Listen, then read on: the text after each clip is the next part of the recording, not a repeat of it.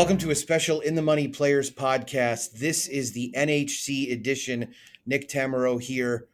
I am going to be walking you through some interviews. We're going to do probably 10 to 12 interviews. Uh, all should be done early in the week. So if you're listening to this, hopefully I got it done by Tuesday. That was my plan. So that the majority of people traveling to Las Vegas could listen in. Pete Fornatale gladly allowed me to substitute for him in doing this quite shockingly, as it was definitely a bit of an arduous task getting all the moving pieces to uh, get in place. And I'm going to start things off with somebody who usually interviews me. So it's actually kind of fun to turn the tables a little bit. And he's going to be out in Las Vegas on Wednesday as well, uh, with live shows on Thursday and Friday and a lot of content. But I'm going to let him explain a little bit more of it to you. Steve Byk is joining me to get this NHC podcast started. My friend, a little role reversal for us. I'm I'm happy to field some some Q and A. You're happy to be the A instead of the Q this time, right? Yeah, there you go. I, you know, I have to start off, Steve, by saying that I don't think that everybody like I arranged. I so it's Sunday. I just finished calling the races here at Sam Houston. We're we're doing this podcast. I arranged, I think, eleven interviews. It has taken me a day and a half to do it. It has been a complete pain in the ass. The fact that you basically you produce your own show five days a week with as many guests as you have and even some a-holes like me that don't text you back right away stuff like that. Man i, I was impressed by you before and that now i have even more admiration.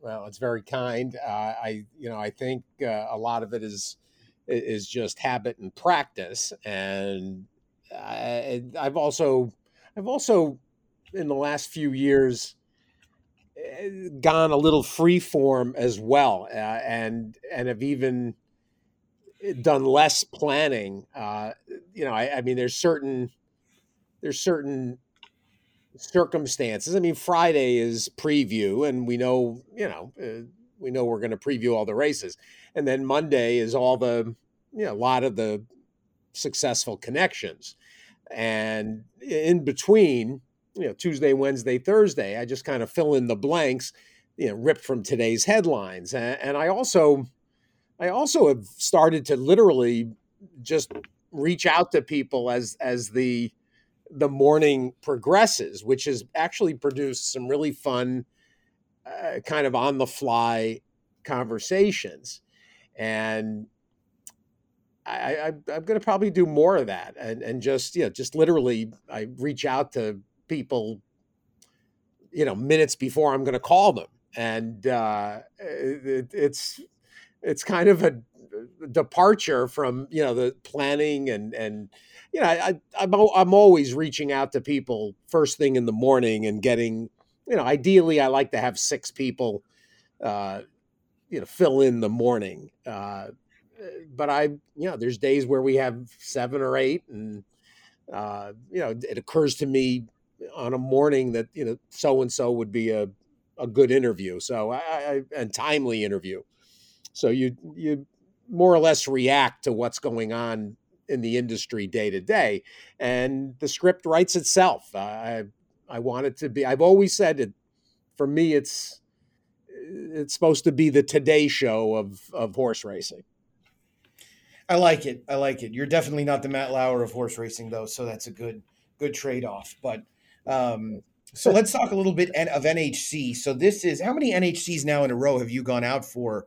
Um, is this what six? No. I, th- I think it's more, more actually. I, I, I, I, should look if I if I if I looked at the if I looked at the champ uh, at the champions list, that would make it uh, easier for me. You were at know, Paul Matties, uh, right? Oh yeah. You were at John O'Neill. Yeah, it's at least before that. I don't. Those I, I think that's. I should know this. I mean, obviously, this is a, a host fail, as Pete would say, but um, I would say that. So I, John O'Neill is when I, I hadn't qualified in years, and then uh, he was 2015. Arias, 2014. I was there for Jose Arias, and and I, I've I've always had. I, I, this is a terrible admission. I, have had a I, I had a, a, rough start getting friendly with with Arias because of the difficulty of the familiarity with trainer Juan Arias. And eh, so it, it, it was like a mental block uh, to, uh, to call him Juan Arias because, of course, Juan was, you know, yeah, good. It still is a, a good trainer, and and so it, that name just stuck in my head. So I, I know the the first few times I talked to him, and I, I don't think that sat very well. And and I I've always hoped that you know he understood that because I know I apologized about it, uh, but uh, it, it, I I know that so I know that I was there for him definitely. Um, yeah, I mean, uh, all the it's, it's, right before that, so it's at least ten in a row. Unbelievable. Um, yeah. Wow. No, time wow. flies, no doubt about it. So it's wow. and it's already 2023, which is yeah, it's pretty pretty shocking. So I guess walk us through a little bit about what the coverage is going to look like. I know you're in the ballroom live on Thursday and Friday mornings for your regular show, and then there's going to be some additional coverage on uh, both Saturday and Sunday of the weekend too, right? Well, yeah, Friday. You know, Friday's the toughest day because I, I've got we've got the morning show, the weekend preview, and of course Tampa Bay Derby Day uh, is the is the focus. But uh, you know, then you come back and we start the afternoon coverage of day one uh, on on Friday, and uh, we'll probably do about we, we do a, just a little less coverage on Friday uh, than uh, Saturday and Sunday, and then Saturday and Sunday it's wall to wall, typically anywhere from five to six hours. Yeah, that's great, and I know everybody will be looking forward to it. They can get the uh, the non so the coverage that's not in the morning during your show is on stevebyk.com. Yeah, it's uh, right off the website, and uh, and actually, I I will touch base with the I'll, I'll I'll touch base with the network. I think we've we've been the network has had time in the past occasionally to let us come on the weekend uh, on the on the on Sirius or XM or both.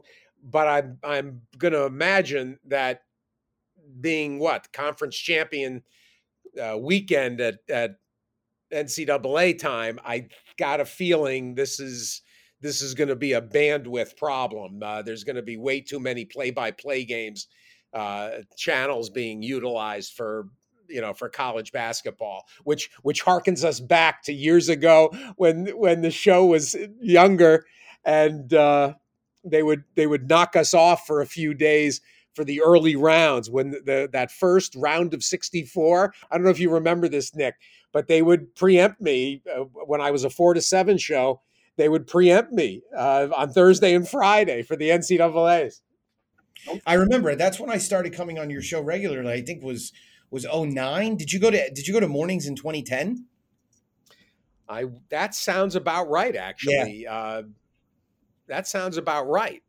Uh, it was after a, it was after a Belmont, and they called me and they said, "Steve, we got a problem. We've got so and so. We're adding, you know, we're adding these shows from ESPN, and uh, so we don't know what to do with you." And I said, "Well, how about the morning?" And they said, "You you'll do a morning show?" I said, "Yeah." They said, "Well, what what what do you think? What's good? Ten to one?" I said, "All right, ten to one's fine." So we started ten to one, and about a, less than a year into that, they said, "How about nine? Can we move you nine to noon?" I said, "Yeah, that's great." And it's been nine to noon ever since, and it's fabulous. It sets up the day. I mean, you know, particularly when there's, you know, when there's something fun midweek, and uh, leaves me the whole afternoon. I used to spend the whole day preparing for four to seven and uh, I I much prefer the nine to twelve slot. And those of us that know Steve well enough to have gotten an email or a text from him know that he's an early riser, so a morning show works better for you. I can always count on uh, on a 4 a.m. Uh, delivery of emails sometimes. So yeah, and, and I think yeah. a morning show for our industry works better anyway, as it's kind yeah. of a more you know a more morning geared thing. And it was a little it was a little different to have to kind of work with there being racing and you'd stop and take racing and especially during Saratoga. So no, it, it really really works great as a morning show. So, and I know everybody's really looking forward to the coverage this weekend. The NHC is a is great theater, I think, for anybody that goes and and usually people like me who aren't in contention by the second day they're just watching everything going on and it's pretty pretty interesting in that respect how much better do you would you say it is at bally's than uh, than treasure island i found the setup this is going to be only my second bally's nhc but i found the setup to be significantly better. Well having everybody in the room in the same room goes a long way. Uh, and you know the way things were not that anybody uh, had any complaints about treasure island. Uh, they were a wonderful host, but it, this is this is a much better scenario to have everybody in one gigantic ballroom, and it's one of the biggest rooms in Vegas. Uh, apparently, uh, it's perfect, and you know with the final table in the center, it, it there's a lot there's a lot about the format and the setting that really works. And you know, I I typically am off uh, in the front of the room. I guess it's I don't know what side is the front, but uh, maybe I'm in the back of the room. And uh, you know, a lot of times I'm with uh, I'm with the Who group, the Who group, the Doczilla, and and all the crazies from uh, uh, from Louisiana. They're close by, and and they pop on uh, the air quite a bit. And they make they make it really a lot of fun. Rich Ang will be doing a lot of co-hosting as well. He'll the last several years, Rich has been basically there all three days with me uh, as a co-host, and of course has got a very good uh, contest uh, history himself. Uh, we'll have you know any number of of the regulars that you hear from. Uh, the champ, Mike Bacik, uh, stops by regularly. The Matisses, you know, and you, of course. so we'll we'll you know we get the Chris Larmy uh, likes the Larmy. Larmy Larmy's a mic hound. He he loves to sit in. So uh, a lot of strategy. Uh, you know, a lot of straight handicapping. We just have fun handicapping the races. It is going to be different uh, with the March. The March setting and and there's some adjustment probably nick I, I, think for everybody on that front and you know of course we we had the august uh, version of it, which was interesting. I mean, there you've had to bob and weave the last few years. Yeah, I like the date change. I mean, obviously, we're not worried about weather and, and cancellations as much, and you know, I think the racing in general is a little bit better into the month of March. So I do think the uh, the date change will be welcomed pretty favorably by the uh, the contest public. One thing I can I know everybody can rely on is there's going to be complaints, and um, and those that complain generally are not going to have much. I don't think they'll have much to stand on in terms of the date, but I think Bally's has, has been a very good host, at least in my experience, which was in that that August of 21 version of it, and I'm uh, I'm definitely looking forward to getting back out there without question. Well, and Bally's is in the process. We can't. We got to stop calling it Bally's. We got to start calling it Horseshoe. Horseshoe, exactly. Yep. The uh, I do understand that Rachel McLaughlin. Speaking of Horseshoe, Rachel is going to be out there. She's going to be doing uh, uh, like cutaways and interviewing players and working the room. Uh, so you know, uh, she brings a certain degree of hijinks and wackiness. Um, and, and frivolity she, was the word that I was going to use, but yeah, that's uh, frivolity. Uh, Frivolity works. Um, she, she's actually going to be on this podcast as well, talking about the the horseshoe coverage. So yeah, should be towards the end of it. Uh, that's the plan as of right now, as my my grand scheme comes together. Well, she uh, she is full of mirth, and uh, it should be a lot of fun. She'll come on with me quite a bit as well. And uh, listen, it, it uh, I know that some people initially uh, were nonplussed about the facility, and eh, I think they're going to they've got to kind of roll with this. Uh, they've been very good to the NTRA, and eh, they're the most important part of this is their commitment to horse racing, and they really like the game. Uh, so from that standpoint, uh, we we've got to give them leeway as they refashion. You know, one of the older. Let's face it, it's one of the older properties uh, on the strip, and they're going to rework it. It, it. They're in the process, and we're going to be there another four years at least. And I think we'll see it transform while we're there. I agree. I think that's well said, and I think they're they're going to do an excellent job as usual. I'm looking forward to seeing how things look a little bit differently. You alluded to the situation with the sports book, and there is no sports book now. At, at uh, there's just a. I'm sorry, there is no race book. It is a sports book that is generally geared a little bit more towards mobile, but there is going to be uh, plenty of, of uh, opportunity available for people to bet that want to do so in the uh, in the ballroom and I know there'll be some direction given for that as well. So, Steve, we're really looking forward to having you out there. I don't want to keep you too long on this, and I really appreciate you joining me. I will see you in a couple of days, my friend. I'll see you Wednesday night or or Thursday, and uh, wish everybody the best of luck that's coming out there. Uh, and you know, for those that are making their first trip, uh, don't be intimidated. Uh, th- there's been any number of first year uh, qualifiers that have gone deep, uh, that have made it to final table. You only have to look at uh, somebody like uh, Dan Hart a couple of years ago, and uh, how about uh, how about Dale Day that made it to the final table. So I, I wish everybody the best of luck. We're going to have a lot of fun and looking forward to it as always. Very much so. Big thanks to Steve for getting us started here on this podcast, and we are going to move right along.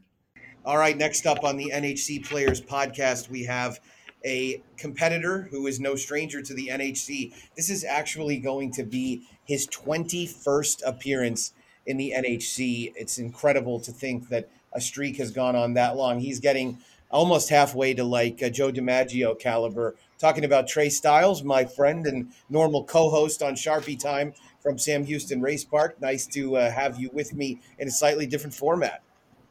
Yeah, thanks, Nick. You know I'm low tech. I appreciate you working with me here, but we got it going. Yeah, once uh, once we cleared up some tech issues with Steve Byk, things got rolling a little bit faster there. But uh, Tracy, you finished second on the NHC Tour this year. I'm I'm definitely not unskilled enough as an interviewer to ask you how it felt to end up second because I know you had the lead coming right down to the wire. But tell us a little bit about what it was like chasing the tour and all of the kind of emotion and difficulty that went into the last couple of months trying to bid for that uh, that tour title.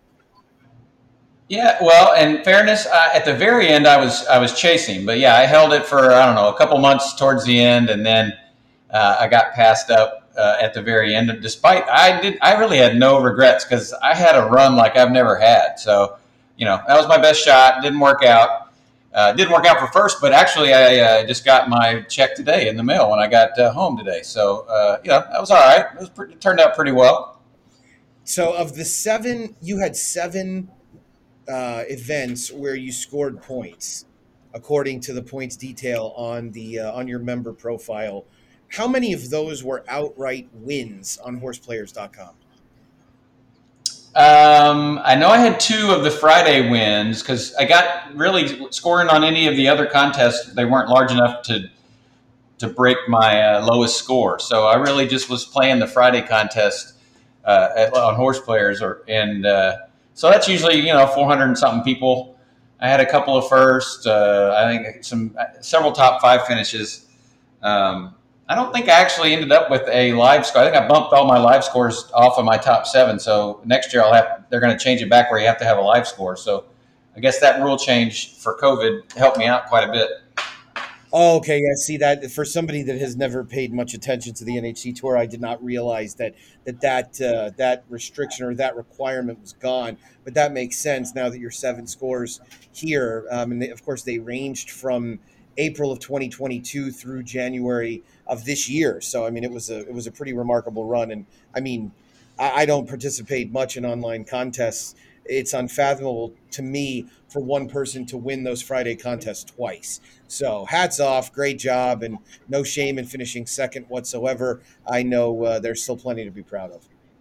Yeah, well, thanks. I used to be the guy that sat in the crowd and laughed at the people that came in first or second, thinking, "What kind of idiot would think that's you know time worth spending?" But you just kind of find yourself in it, and it turned out to be a lot of fun. It, it turned out to be profitable, so uh, you know it was a good time. Yeah, see, I'm the idiot that sits in the crowd and thinks, "Oh, how many of those people got even with the money that they got from the Exactly. finish uh, based on what they spent during the year?" So, tw 20 of these before, the best of which for you was in 2020. You finished fifth, uh, ear- earned $75,000 as part of your prize. Interestingly, that was part of a three year run where you only had one entry. Of course, you'll have two this year. Uh, talk to me a little bit about the year that you were successful and then if you want kind of branch out to the one versus two entry differences Sure. Well, the yeah, I, I would prefer to have two. I, I know some people think to think it's uh, distracting or you know causes them to split their tickets. I mean, that's I, I think you're much better off with two than one. Uh, but like you said, the year I did my I had my highest finished, what I only had one entry, and um, you know I just I, it was kind of like this this tour year. I just kind of got on a roll, you know, where most of not for the whole year certainly, but for that day or two days, just about every time you had a you know, you, anybody's played the NHC, know, you know, you hear all the lamenting, oh, I should have done this or I should have done that, or I got, you know, if I'd only done this, I would won or whatever. And it's just like every one of those decisions went my way that, that weekend. So, yeah, I just kind of caught lightning there. Uh, and I don't, you know, I didn't do anything different other than, you know, I just had one entry that year, but, um, I, I don't know. I, I can't really explain it. I don't. I don't know. I wish I could, you know, capture that and, and then I'd repeat it. But I just kind of got on a roll where everything broke my way. And it makes sense and i think anybody that's going to be successful in this tournament is going to need it you know i feel like the one thing i could say about i've only cashed once um, the i lost very few photos that year right it just Yeah. felt like when i when i needed a bob i got it and when i needed a horse that was third I got it. When I, when I needed a horse to be second, I got it.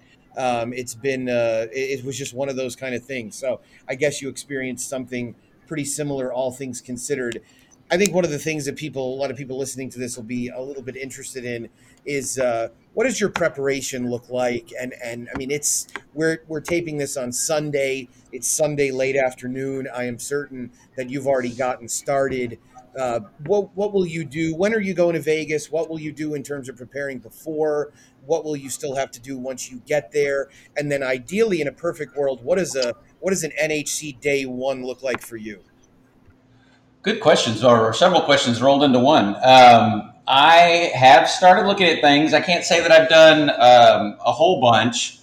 I pretty much I get I get out there early. I I learned. I think the first few times I went, I went out maybe the day of, or I just used the days that I got, you know, the free nights, and I found myself waking up at two in the morning because I'm not used to the time change and excitement, and you know, it just didn't work. So I I just and plus I didn't have time to really get ready. So for quite a while now, I've gone out on either Tuesday or this year I'm going out tomorrow on Monday, and uh, I try to get away from work. Uh, I still seems to I can't really do it.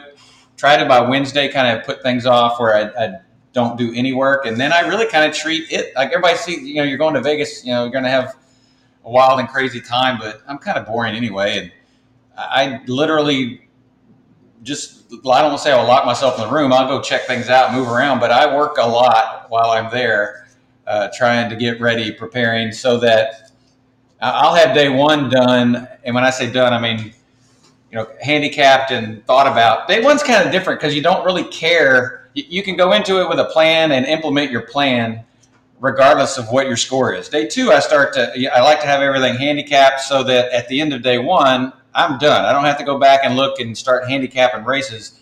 I just spend that evening figuring out, you know, okay, I'm in fifth place like I was the year that I did well. How am I going to uh, change my, you know, use use the information I've already done. I've already prepared these races, you know, in a way that works for somebody who's in the top ten versus most years where I'm okay. I'm pretty darn far out of this. You know, what's my plan going to be now uh, to try to get back into it? So I don't do any handicapping on after the first night. Hopefully, I've got it all done for the first two days by, before it ever starts. And uh, and I quit playing the last chance because I, I it just I can't do that. I mean, I don't have a software program where I hit a button and you know the winner pops out. So I spend a lot of time trying to figure them figure them all out and i just can't do that for four days you know if you do the last chance that makes it a four day event and my brain just can't function that well for that many days so I just kind of chill out the last day, go cheer my friends on a little, kind of fine tune things, and then then you know hopefully I'm in a good spot when the when the real races start in NHC. Yeah, the the last chance I realized when I was a more avid golfer, I, I learned that I needed to just take my seven iron to the driving range because if I took my driver or my whole bag, I was inevitably going to waste all of my good good swings at the driving range. I've never played the last chance. Uh, maybe I should, and it'll get me a little sharper, but uh, it's just not something I don't have the bandwidth to handle that. So I've seen how you prepare, especially for you know our racing here at Sam Houston when you go on TV and speak extensively about it. If that level of preparation is a ten what would you say your level of preparation for each NHC race is?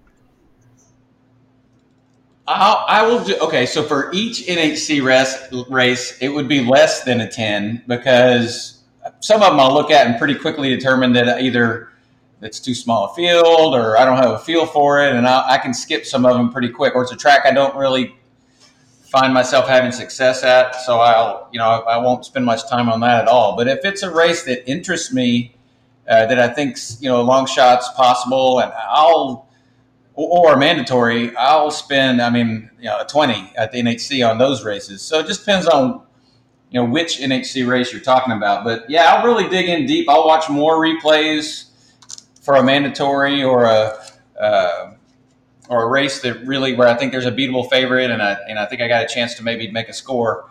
Uh, yeah, you're right. I, I, do spend a lot of time with the doing the Sam Houston card, getting ready for that. I've got to figure out a way to streamline that at some point. But uh, but but even more on the races that I really dig uh, at the NHC, I'll really pour over them for quite a while. Which is why I get out there on Monday and really finish up. You know, shortly you know before it starts on there. on uh, I'll finish up on Thursday. Yeah, I like it. That makes uh, makes perfect sense. So, as far as the two entries go, will you have any? Will you approach them a certain way? Will you have an entry that maybe is a little bit more geared towards shopping for prices? Are you going to just kind of mix and match? What do you do in terms of having two? Well, I, I think I'm going to use and the strategy that I've used this year when playing the Friday contest, where I'll have if I have two entries, I'll do one that is kind of my I call it my my NHC uh, entry, my my normal like what looking for long shots, not playing favorites when I can avoid it, and uh, and then I have a, a second one that's just kind of wacky, right? I see something that could come in, but I really don't think it's likely. Uh, but uh, you know, if there's a long shot in there, I just don't want to get by me. Then, especially in those NHC or those uh, horse players contests, because if one comes in out of ten, you, you have to have it. So a little less like that here, but still, you don't want to. You know, if you can catch a, a, a big cap horse or a nice priced horse, uh, you know that really obviously is the goal. So I I'll probably do one kind of normal and then one kind of wacky, and they flip back and forth. The wacky one, the wacky one may become the normal one. Uh, you know, I'll, I'll slip them back and forth, and then my lower score one will be the wacky one. Will you look at all eight NHC tracks and all the races at those, or are there any tracks that you cut loose altogether? I'll, I'll, I won't say I don't look at them, but there are some that I just very briefly look like. Like Laurel, I never really seemed to do well there. And I used to be horrible at Golden Gate. If it wasn't one of the West Coast tracks, like on the first day, I wouldn't even look at it because um, you know the fields would be smaller, and I just don't even do well with the smaller fields uh, for whatever reason. But I've gotten better there. Uh, so I really just kind of focus on, you know, I don't play a lot of fairgrounds. I don't play a lot of Oaklawn. So I won't look at those quite as much, but I won't. I mean, I know some people like you know they they play their two tracks, and I don't know how you can do that at the NHC. There's just too many opportunities in other races. So I'll look at all of them, but I definitely will focus on tracks where I've had more success, like Gulfstream, Tampa, Santa Anita, and Aqueduct are probably my the big four. So just to close it out, a little bit of a game theory question for you. The as all of us know, the average winning price of horses across the country has plummeted. I've I've just started working on some of these races, but looking through the overnights and acquainting myself with these races, I mean they are a lot less competitive than we've ever seen before could six to one be the new 12 to one in, in a contest like the NHC? And, and, and do you think there's some benefit? Would you even let it enter into your mind to maybe start taking some horses at slightly shorter prices just because we don't think it's going to require all that it has in the past to win?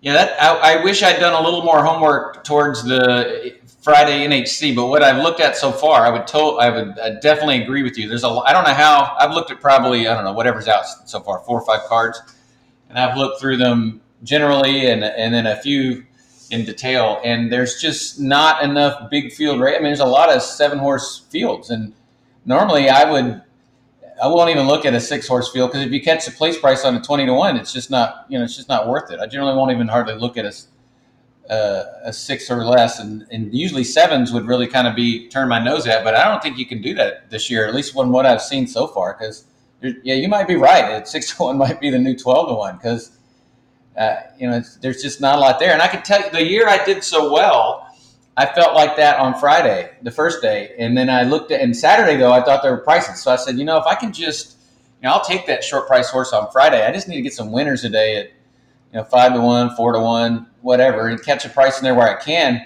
But there weren't 18 long shots to shoot for on Friday, and I don't think there will be this Friday based on what I've seen so far. So you just kind of got to adjust to, you know, how how the cards look yeah, I think there's a lot of taking what they give you, so to speak, and so I think those are uh, that's a good good thing to have in mind for everybody that's participating, that's listening, and I think you've given some great insight into how you do it as far as everybody who's listening that won't be playing. So you said you're a boring guy, so dinner time at during the NHC, you're you're simple, you're staying in the hotel, no branching out. Well, okay, so my wife recently retired from being a a, a judge. She's going to come work with me now, or actually, I'm going to work for her now. And so uh, she's going to come out with me the whole week. So I think I'm not going to be able to get away with uh, hold up in my room quite as much as I, I think. I think I'm going to be going out to dinners and, and whatnot, maybe a show or something. We'll see. Uh, I'll have to report back on how that goes when this is all over. We'll see it's it's a real shame that you might actually have to be social, not only for yourself but those that you're going to be around. So, I'll I kid, of course, but uh, no, you know, I'm, yeah. I'm, I'm a bit. My wife makes fun of me I, when I go to contests. She'll say, "Who'd you sit with?" I'm like, uh, you know, I don't know. I, I, didn't really. I just sat by myself. I don't. You know, I don't need to sit with anybody. They just kind of distract me. So, you know, what's funny? I don't mind it and I'm a loudmouth and a cut up, and I actually kind of like the same thing. But you know, actually, I'm two for two qualifying sitting next to you. So the next time I go anywhere, you, you better. That's true. So that's true. Yeah, eh, we've done what we've done well together of late. No doubt, we were almost the exact at Lone Star. So hey, let's hope for a, a one-two finish or at least some good representation for the H Town contingent. Trey, thanks so much for joining me. Hey, all right, man. If you win, I'll be glad to come in second. And likewise, I'd be very, very happy with that. Thanks so much to Trey Styles, and we're going to keep on trucking on this NHC podcast. Next up on the NHC podcast, I have a guest who I have just recently met and am very excited to do so. And I will certainly see in person in a couple of days in Las Vegas. Wendy Long is joining me. Wendy is a 10 time, now 11 time NHC qualifier. Wendy, nice to meet you. And thanks so much for taking the time to talk. Oh, no worries. This is this will be fun. Yeah, definitely. So, you know, I was uh, I was talking to Pete Fornatale, who I know is our mutual friend, of course, and and he said to me, "Oh, you know, Wendy will be great to talk to." And uh, of course, I've I've not met you, but uh, again, I'm looking forward to doing so. So, tell me a little bit about what got you into the crazy contest world, and and what uh, what keeps you uh, endeavoring to get back to the NHC on a yearly basis. Okay, I've I've been a horse player. I ever since I can remember. I bet my first winner when I was nine years old, and that was many, many, many years ago. And uh, just been going to the races pretty much all my life. And about 12 years ago, um, discovered that there was this whole contest world that I actually knew nothing about um, until my husband and I saw an ad somewhere for the Breeders' Cup Betting Challenge. And we thought, oh, you know, that that would be really fun to try and get into and uh, we qualified for that and i ended up finishing fifth in my first breeders cup betting challenge which uh, earned me a spot in the nhc in my first nhc and uh, it's sort of been going on from there. So um, sort of been doing contests for about 12 years now. Okay yeah you know it's kind of funny that we have a we have a bit of a similar background there in that i qualified for the Breeders' Cup Betting Challenge for the first time in 2012. I didn't do any good. And then I went back in 2014 and actually bought an entry that year and I finished fourth. So we we yeah we certainly have that in common, and I'm a big fan of the uh, of the BCBC. So just looking at at what you did this year in terms of contests, have you sort of transitioned into more of an online player, or do you still dabble in some of the the live money events as well? Well, I I live up in Vancouver, British Columbia, Canada, and so it's very hard to get to live tournaments. Um, so normally I'll only do maybe two or three live tournaments a year. Um, typically NHC, um, Breeders' Cup Betting Challenge. Uh, try to get to Del Mar for a live tournament there, but it's a long way for uh, us to get to a live tournament. You know, if you live in, you know, New York or California or Florida, it's pretty easy. There, there's a lot of live tournaments you can get to pretty easily, but um, for us up here in uh, Vancouver, Canada, it it costs a bit to get on a plane and get to a live tournament. So the bulk of um, my tournament stuff has to be online. And do you? That makes perfect sense. Do you? Um, I mean, I, I'm guessing you you're comfortable and you enjoy the two dollar win place format and doing so online. Actually, you know what? I I am not really happy with doing win place. Uh, although my favorite uh, bet is actually the pick four, but uh, one thing I love about BCBC is you can do tries, you can do doubles, um, you can do uh, exacta boxes and the, the whole bit. I, I love the the exotics. Um, so win play, just straight win place, I find a little confining, but it's what I have to do, so I accept it. I, I, like that, and I completely agree. I'm not a fan of the two dollar win place format, but I understand why it's a necessity for an event like this. But yeah, I would say of my I think every year but one, my qualifications came exclusively in in live money tournaments. So I I much prefer the betting format, and you know I'd like to think that that makes it a little bit more pure. So you know to each their own, but uh, but we're, we're firmly in that camp, and I'm certainly always looking for people to join me on that side of the that side of the boat as well. So. um so I guess uh, walk us through a little bit of your preparation. We're we're taping this on Monday morning. Um, are you have you have you already started to dig into some of the races? Um, what will what will take place before you end up leaving and heading down to Las Vegas? Okay, typically, um, what I'm going to do, my hus- my husband Steve has also qualified. He's also uh, going into his 11th year of qualification. So that's great. Many um, congrats. Yeah, yeah, it, it's good. Uh, you know, we're um, we come by our picks very differently, though. So um, you know, he he goes off into left field, does his thing. I do my thing, and then we come together and compare our picks. And uh, but so what I'm actually going to do the next two days is go back and look uh, because I've been sort of looking mostly at uh, and and betting mostly um, Gulfstream, Santa Anita, and Aqueduct. So I have to go back and look at races over the last couple of weeks from um, uh, Fairgrounds, Oaklawn, uh, Laurel, like some of the other tracks that are going to be offered um, that later this week, and just see, you know, are there any biases? Who's hot there? You know, jockeys, trainer, trainer combinations, um, to just kind of see if I can pick up any little nuances that might help me when I'm picking those tracks because I haven't been paying a lot of attention to to those other tracks. So I need to bone up a little bit on those. And then typically um, Tuesday night, uh, we leave Wednesday. And what I do is I, I print out the past performances um, for the, the last chance, first chance for Thursday. And what we'll do is we won't look at them until we get on the plane. And the whole plane ride down, two and a half hours, is we'll we'll look at those races first uh, for the Thursday last chance and um, and then I don't even look at Fridays, the first day of NHC, um, until the last chance is finished. So I don't do a lot of in-depth, like hour after hour um, preparation for Friday. It will be after last chance on Thursday afternoon that I'll start diving into on the the cards for Friday.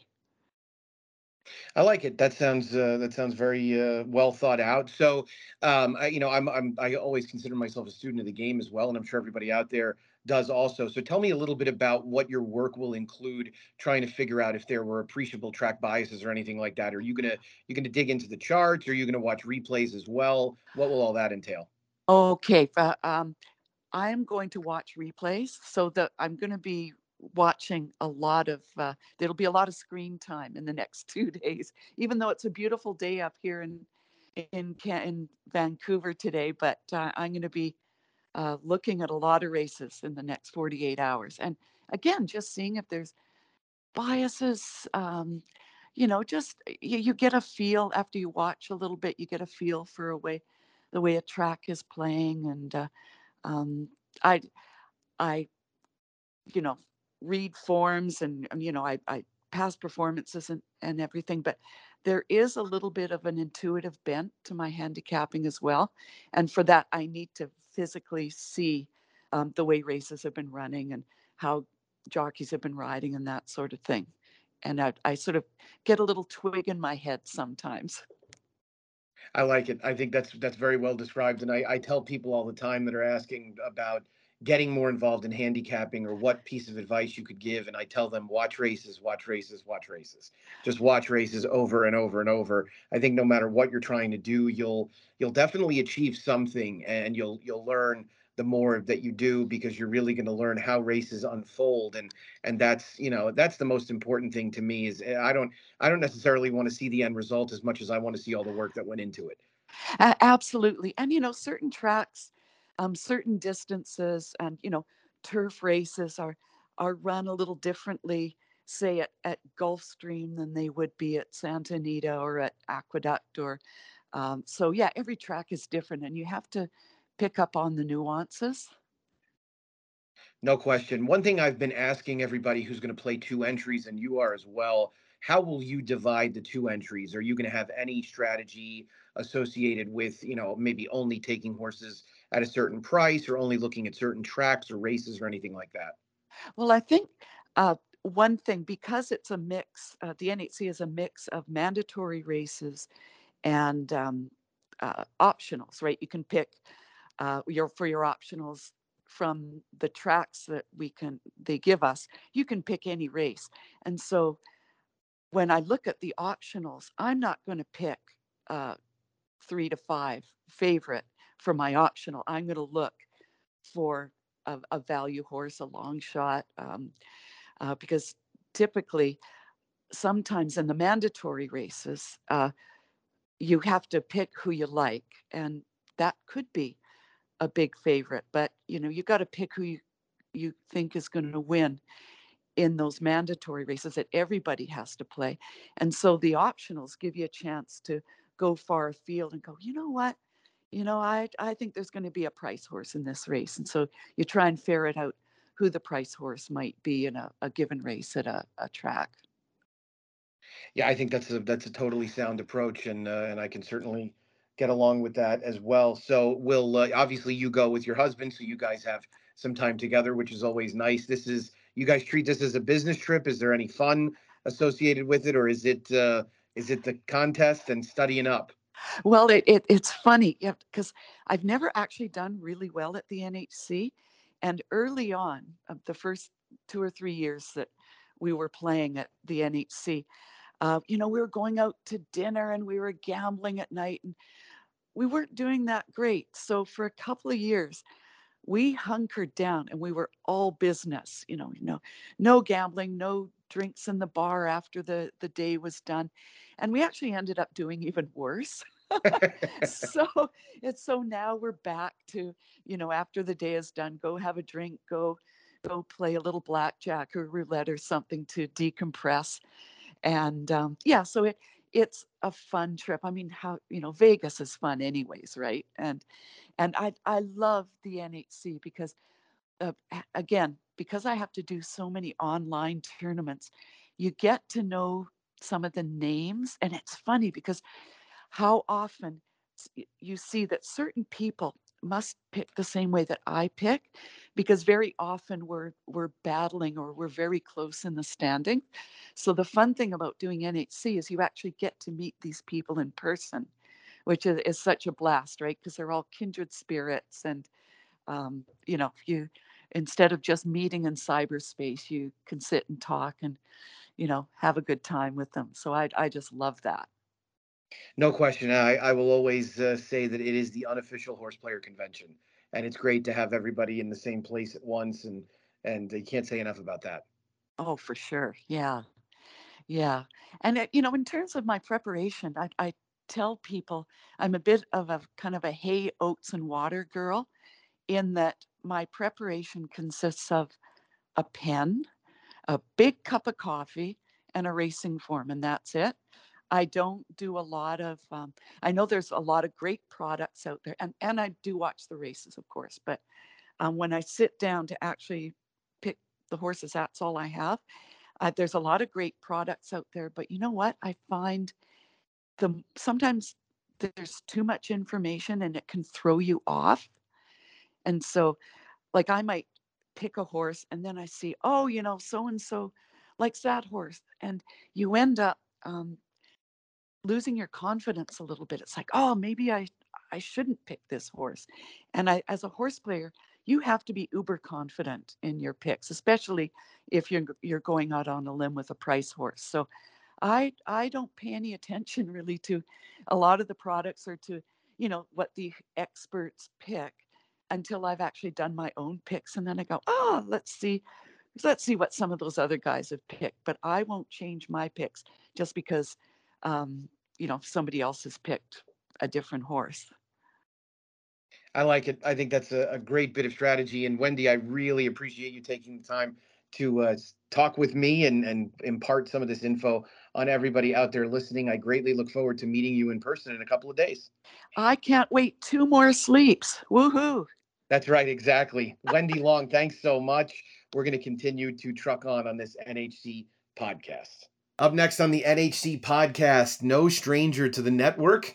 In fact, somebody who is responsible for the network, the 2022 Breeders' Cup Betting Challenge champion, Drew Coatney. And Drew, everybody here has heard you before. I don't I don't need to go through this long flowery introduction. I just want to know what the possibility is that your next child has Flightline incorporated into their name somewhere. Oh my gosh, I, I don't know about that one, but uh, na- naming uh, material things after Flightline may be coming into fruition. We uh, have a new house and a new car uh, after all of the fallout of Breeders' Cup. So uh, maybe that new car's name will be Flightline. Uh, I don't know. That's a great question. I, I have a vehicle that I named Altuve, and uh, that that didn't have specifically to do with 2022. But um, so let's talk about why you're on this podcast and why you're headed to Las Vegas. You won the Breeders' Cup Betting Challenge back in November. Um, I'm sure you're still riding a high as you should be. Yeah, I am. I actually just got all of the photographs framed and matted and mounted.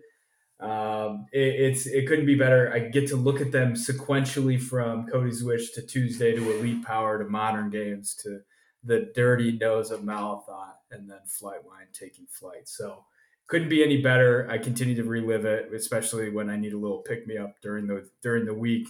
Just pop on one of those replays. But tremendous, tremendous experience and can't thank everyone who went along for the ride, including yourself, who had a big part in uh, the Malathaat conversation as it came down to the wire and needed the Dutch a win bet together to to get into position to put a hundred thousand on Flightline. So here we are yes, that was that was fun to be a part of, fun to watch, and and uh, I'm sure you're going to watch those replays quite a bit more. I actually I do that more often than than some might think, especially if you're if you're in a little bit of a slump. I think the best thing to do is watch a replay for a race that you just completely obliterated, whether you scored for big money or whether you had a good opinion or anything like that. It's it's just like it's like grabbing the the the ball that you just missed the putt with on the putting green and putting again right? You're reminding yourself, like, hey, I actually do know how to do this. Mm-hmm. That's a that's a great analogy. Yeah, roll it back. Let me let me reread that break that I uh, that I missed right here. Absolutely.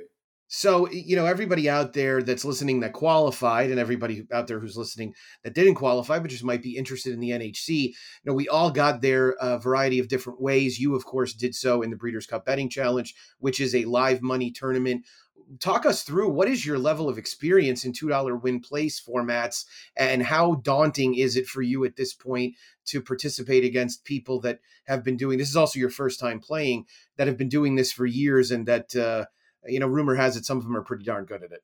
Yeah, yeah, they really are, and and uh, I I can't I can't really because one of the one of the clubs of my bag is removed in this contest completely, and that's the the psychology of betting lots of money to put yourself in advantageous positions that the probability therefore should be should be increased if you're betting that that those numbers. So by, by that I mean uh, Flightline at the final table is not really going to pay anything because it's right? It's it's tiny tiny dollars. So to answer your question about how nervous am I or how am I feeling, I think nervous is probably a good answer. But I'm going to parse this down to how I feel comfortable. I do a lot of cash contest simulations um, during my my weekly handicapping when there isn't any big contest to go after. And it's a great way just to sharpen the skill set and think, okay, 15 to 20x. And, and funny enough, um, we were discussing what it was going to take to, to get the Gotham. I forgot to send this to you, Nick. 4100 was the target we had set as a, as in our group text that was going to win the Gotham, and I believe you won it with 4000. There you go. So, so yep. we we run through these machinations, um, I, and so for for the for the NHC, I'm going to pick a couple tracks. I'm going to work through the entire card and see where I like it, and then see where favorites are vulnerable, and just try and find something that has some value in it as well. Um, writing for Woodbine for two or three years, you get kind of used to seeing where value or where bad favorites may lie. I think that might be a club back in my bag that I'll have to start pulling out uh, because those values of six or eight to one that in a field that's pretty open, that's not a bad way to go if you can land a couple of those early on. Yeah, I, I, think that's a good point. Um, especially, and, and I will say that uh, that a, a contest player and I that that had worked together quite a bit back in 2015. We were we were actually at the Horse Player World Series, and we were trying to handicap you know eight million races the night before. And what we decided to do was we'd put a minute on the clock on our phones, and in that minute we had to determine whether that race had a favorite that was worth beating. And then at the end of the minute we would take 30 seconds and compare notes and if we didn't think it was a favorite worth beating we just completely moved on.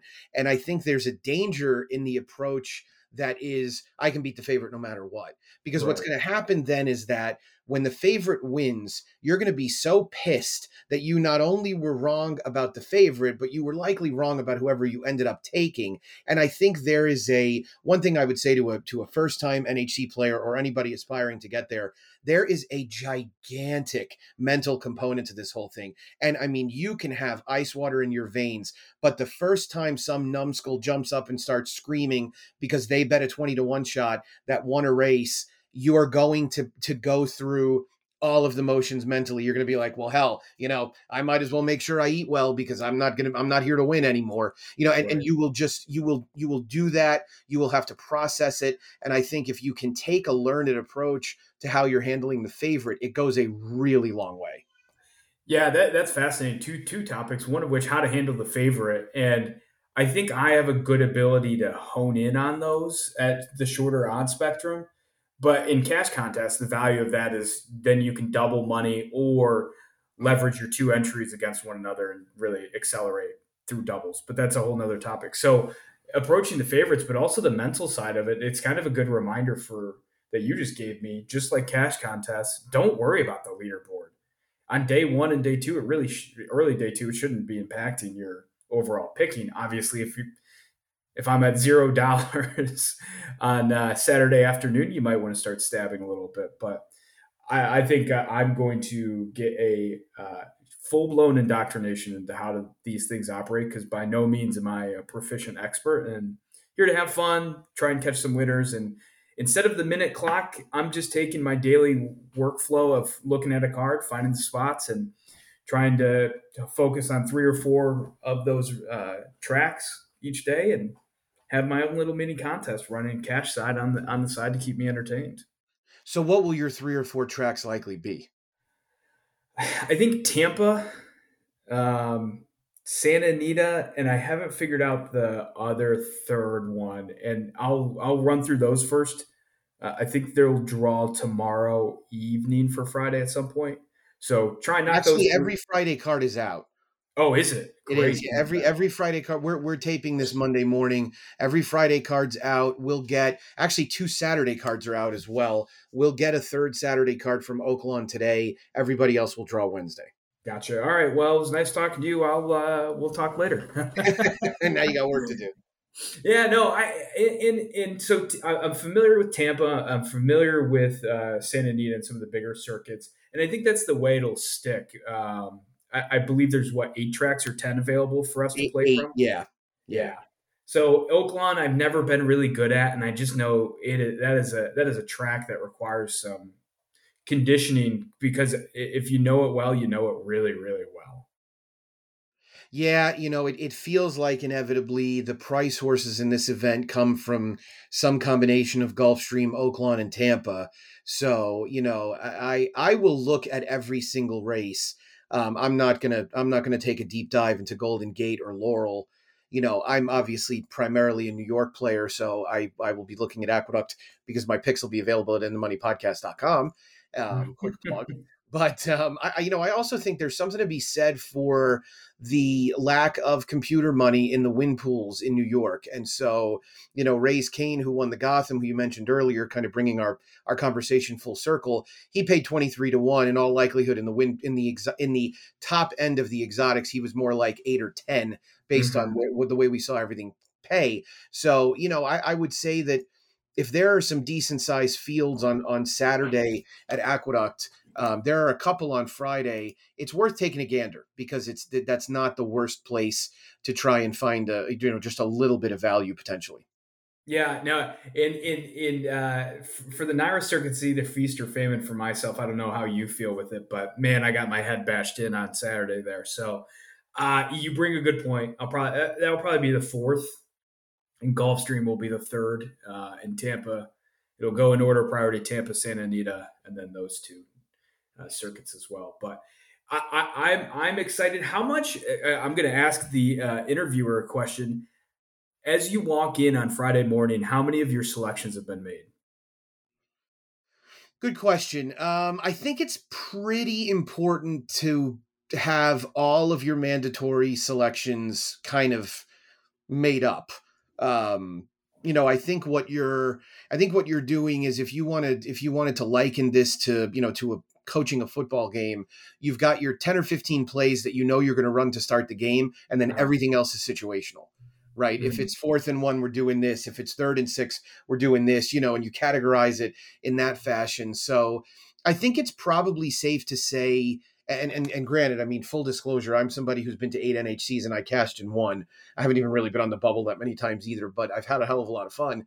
So, you know, I would say if you're not prepared with probably at least 12 to 14 of your 18 selections, you're running a little bit of a risk. And what and the risk that you're running is that you might end up passing opportunities early because you you think there's going to be a lot more late. And the last thing you want to do is get to a point where you've got three or four optionals and there's six or seven races left because right. now you're just backfitting the whole thing. And now you're mm-hmm. you're making a case for 20 or 30 to 1 shots that you would probably otherwise never take.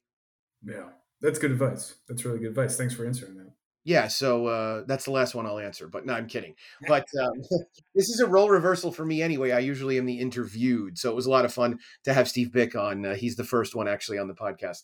So, um, but yeah, no, that eh, you know, I, I think what you're also going to enjoy about it, you know, being uh, somebody obviously that that has some interest in game theory and and obviously the puzzle of handicapping anyway, is that you know there's a ton of of not strategy, but but like a little bit of of uh, I guess it is a strategic kind of approach for you to sort of find. But, you know, I know that there have been two times in my life that I went to the NHC with a horse that I was going to play on Friday under every circumstance. There was no question in my mind. It was the very first one I went to in 2009, and then it was the one that I cashed in in 2018. And there were horses that I liked specifically. One was at Gulfstream, one was at Fairgrounds, and they both won and those were the two where I probably did best. So I need to hurry up and find somebody on Friday that I really like.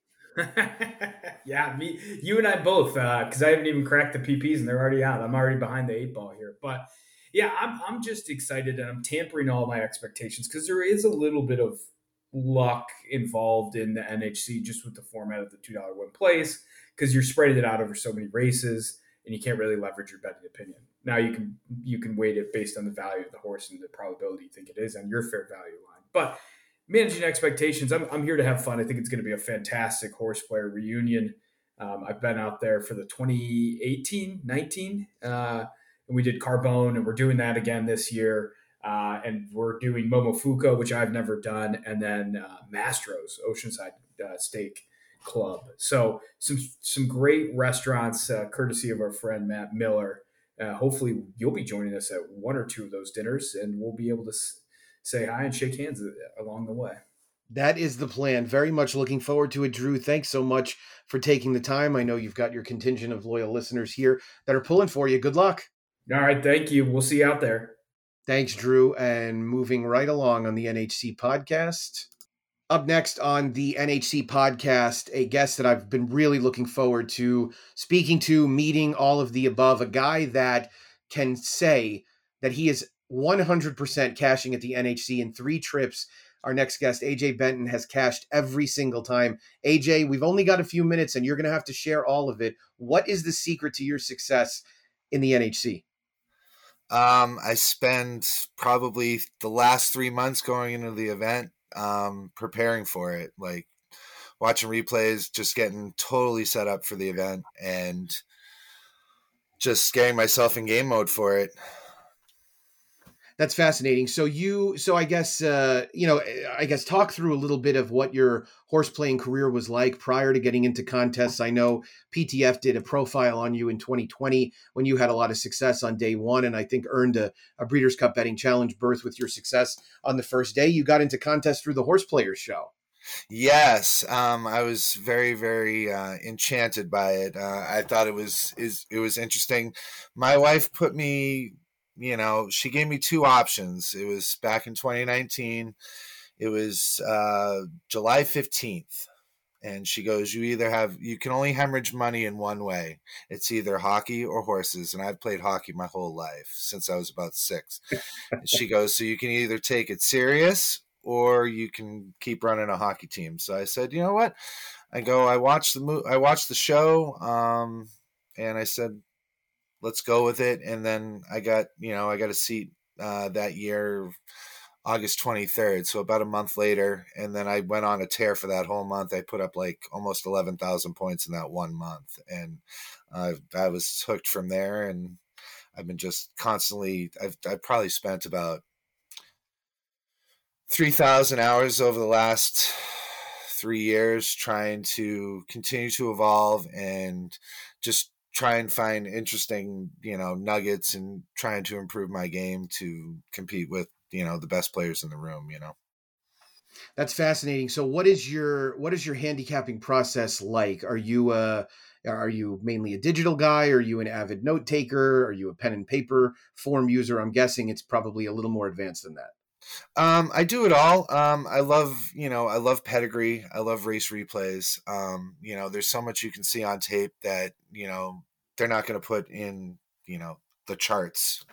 You know, they they sort of are pretty bland with their charts, and you can see horses get hooked six, seven, eight, nine wide into the far turn, or you can see horses that save all the ground. Um, you know, pace for me was was a big problem. Like I'd always have a hard time judging pace, so I've tried over the last three years to improve, you know, and try and make my best educated guess for pace. Um, I love pedigree. Um, I'm looking for turf horses that have, you know, horses that are trying turf for the first time, trying turf for the second time, trying to look for that, you know, royal pedigree line. I think I have it down to about 20 horses that I can use and swing from to uh, use as sort of benchmarks for me to find these horses that have hidden um, turf ability that, you know, are horses in the 30s, 40s, 50s, 60s. You know, these are horses way, way back that probably nobody even remembers, let alone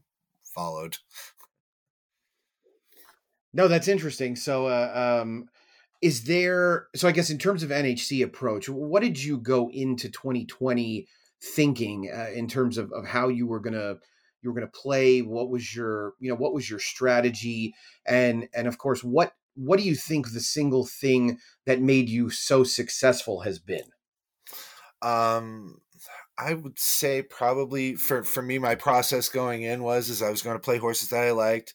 Um, I don't care about odds. I've been playing prices my whole life, so um, I try to find vulnerable favorites. And I would always look at a race, so I would go through every single race and say, "What are you a victim of? Are you a victim of the pace? Are you pace dependent, or do you need um, are you the pace and you can't have really any trouble in your in your run? So i would just look at these horses and you know good horses usually put themselves in position to win races.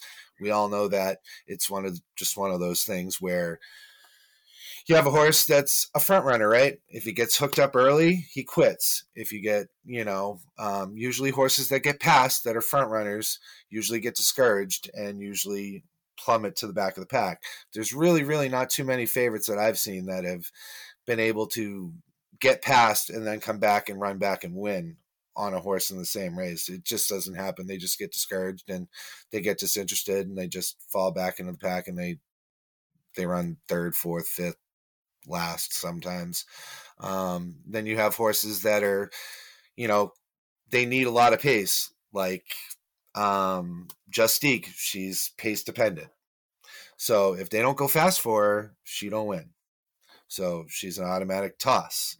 Um, if there's no speed in the race and there's one horse that's going to go to the lead and they get gone, they just run away from the field. They walk the dog around the track and nobody really seems to really care, um, which is fine with me. Yeah, no question about it. So I, I, think that's a that's good insight into a little bit of the process. In fact, in a in a prior segment on this uh, podcast, I was speaking with Drew Coatney, who won the Breeders' Cup Betting Challenge last year, and I told him that one of the things that I've tried to do, and and I will admit I have had significantly less success in the NHC than you have, but is to try and identify vulnerable favorites because if you are if you're if you're continuing on with a race where you have a pretty strong feeling that the favorite looks good, you're going to get doubly annoyed if you end up making a play in there and the favorite wins because you kind of knew the favorite looked good. You wasted a pick if it was an optional pick and you got yourself nowhere. So I think that's a real that, that to me that's a real key. Of course, it's a real key in betting in general, but it's a real key in a contest with a format like this because, you know, in many ways, depending on how we're approaching it, the favorite can actually be our friend. Yeah, it's you have a horse in every race. So if you don't have the horse, you're hoping it's the favorite. So you literally have a horse in 180 races or 160 races over 2 days. So if you don't have if you're you're not playing the race, you want the favorite to win. And you know, I I believe that you know, they're going to win races. They're going to win 25% of them.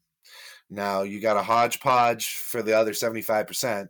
Obviously, you would calculate that you know some days more than others you get higher priced horses so i would figure probably about maybe 5 to 10% of them will be in the range of you know the 12 to 1 to you know 99 to 1 range so you're going to have about 10 opportunities maybe maybe 8 to 10 opportunities each day to try and make scores to get points. And then right. the rest of it's, you know, the the five to two, the seven to two, the nine to two, the three to one, the two to one, the four to one, you know what I mean? Like in that range. So you can do it both ways. You can grind and try and get to a number, or you can try and grab it all in one or two bites. It all depends on how much you can stomach, I guess.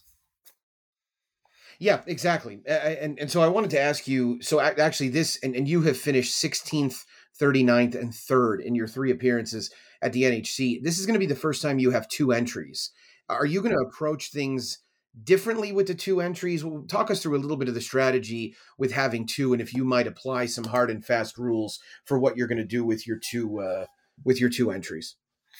So I think for me, I think it's going to expand my play a bit more and I can actually it all depends on how many races I can actually pick from. So today I'm going to get all of the, you know, the cards pretty much except for Santa Anita. So I'll at least be able to to do something out of it by Tuesday. Um, by Tuesday night. because I spend nine to 12 hours looking at all these races. So when I get there Tuesday, I'll probably spend, you know, the six hour plane ride looking at horses. And then when I get into Vegas, I'll have another six hour window on Wednesday. And then I have a nine to 12 hour window that I'll spend for Saturday. So I already have all of my races picked for Friday and Saturday, pretty much based on scratches, you know, because some races could come into the fray.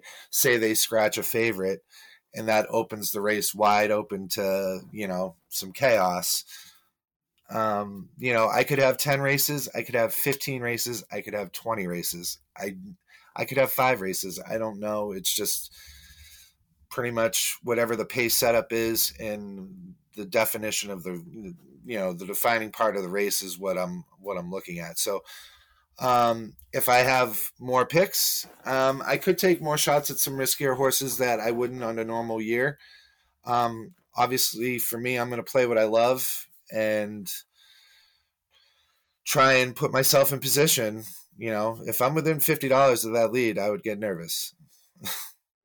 I like it. That's that's a great way to put it. There are always in these contests certain people, depending on the format, that I play primarily live money contests, and I find myself if I'm ever looking at the leaderboard, I'm really not even concerned who's at the top. I'm looking for certain guys and to see if they have money, and if they have money, then it's a totally different format to me than it was before because they're dangerous with just a chip and a chair. So, um, you know, I, I guess would you say that you're in terms of odds i know there's so much in this contest put into well i won't take a horse under a certain price or i won't you know do this i won't do that. What are your hard and fast rules odds wise if any?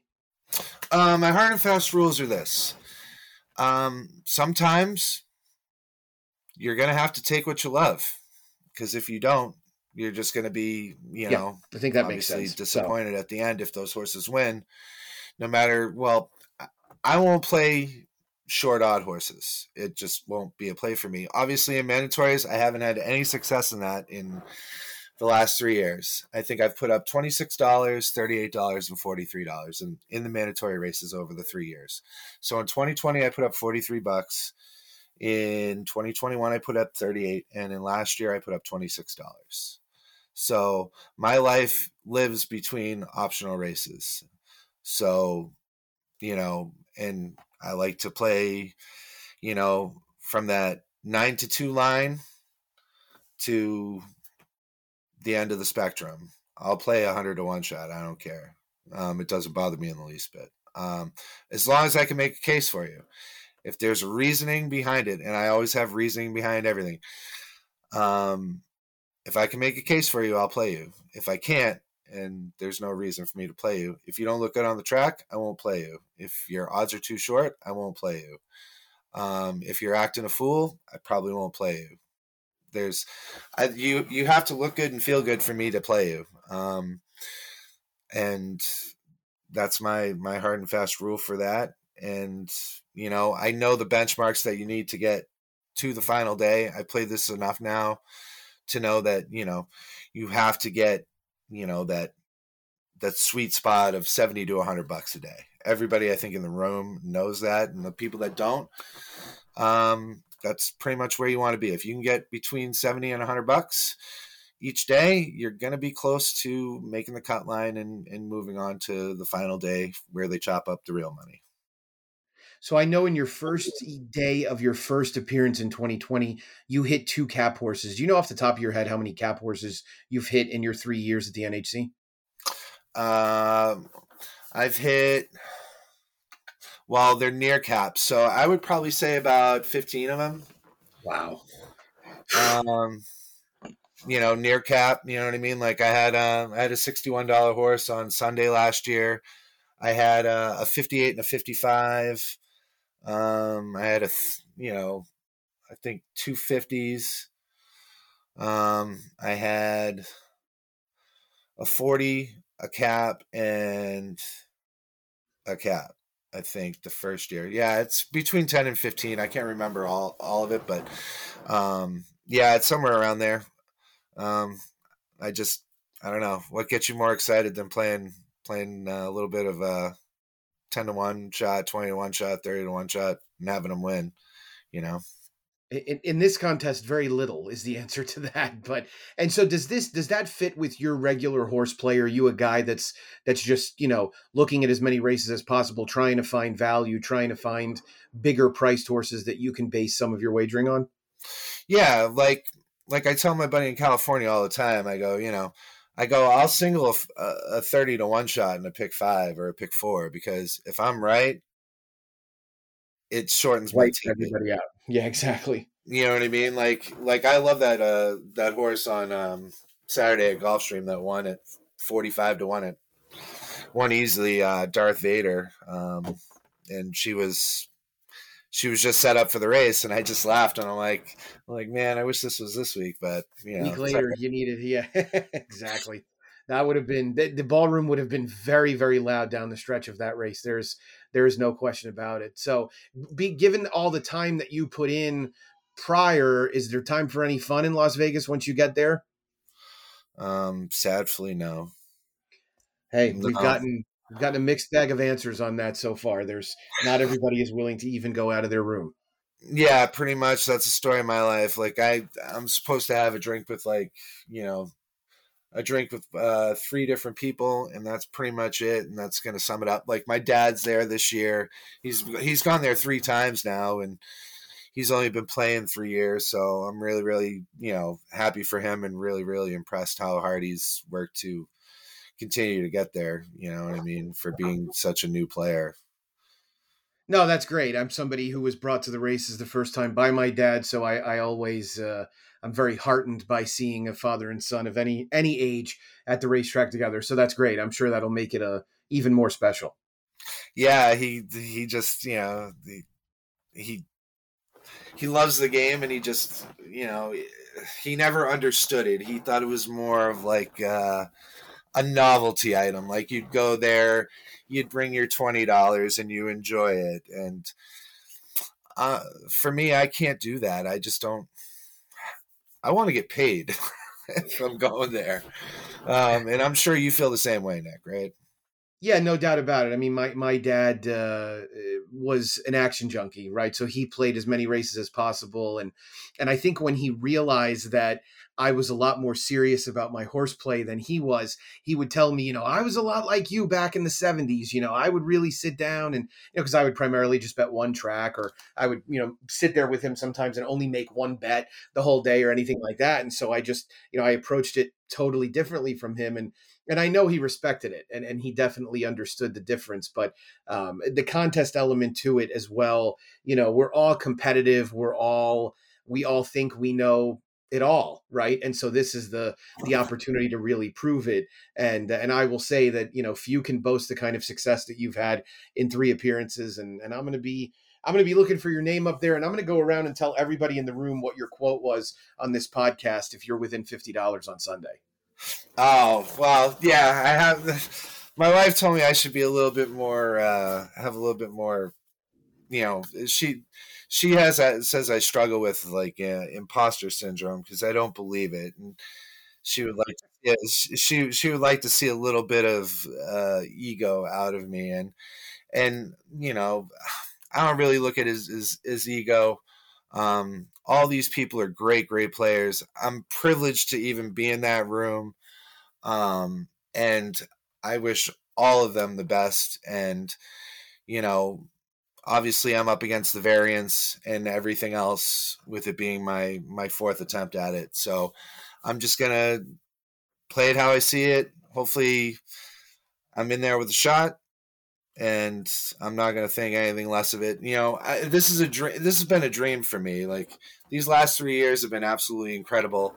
Um, I had this phrase on my hat the first time I went, and it was, you know, dreams do come true if you want them bad enough. And and I've worked so hard, and and I've wanted to, you know, do really good in this event, and it's the only event that I circle on my calendar every year that I want to, you know, show people that you know I know how to play horses, um, and I'm just gonna, you know, keep on dreaming that dream, and hopefully the dream never stops.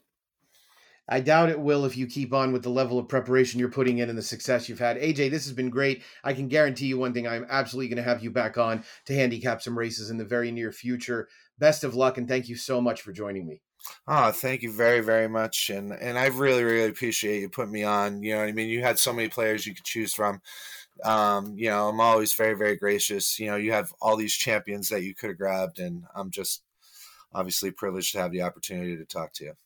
Hey, I have two former champions on here and uh, for some Hall of Famers, but few have had, and I don't think any of them can boast the success that you've had in such a short period of time. So great work. Look forward to seeing you soon.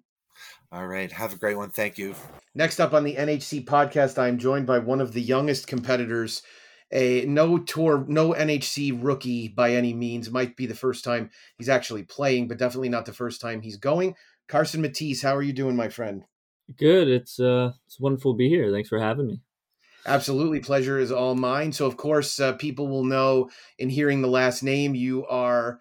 Uh, tell everybody you are Duke's son and Paul's nephew, right? Yes. Yep. I'm Duke's son. Been uh, essentially learning horse racing from from those two my my entire life, and started when I was extremely young. Yep were you interested from pretty much from the start? I mean, I'm somebody whose father brought him to the track when I was six years old, and I was completely fascinated by it. So I do believe you can get hooked that early. Oh yeah, we um we go to Saratoga every summer, and so ever since I was probably born, I don't I probably remember it after I was like five or six, but every single year we were there in the backyard hanging out, watching horse racing, and having a good time.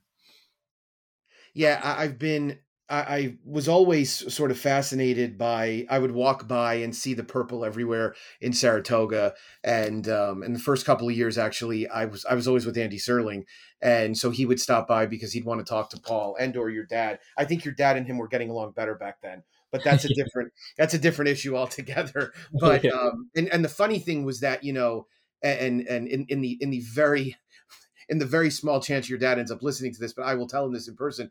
Andy doesn't respect really anybody's opinion, but Andy really respects your dad and your uncle's opinion. So we would walk by and we talk, and I realized like, wow, okay, these guys are these guys are super sharp.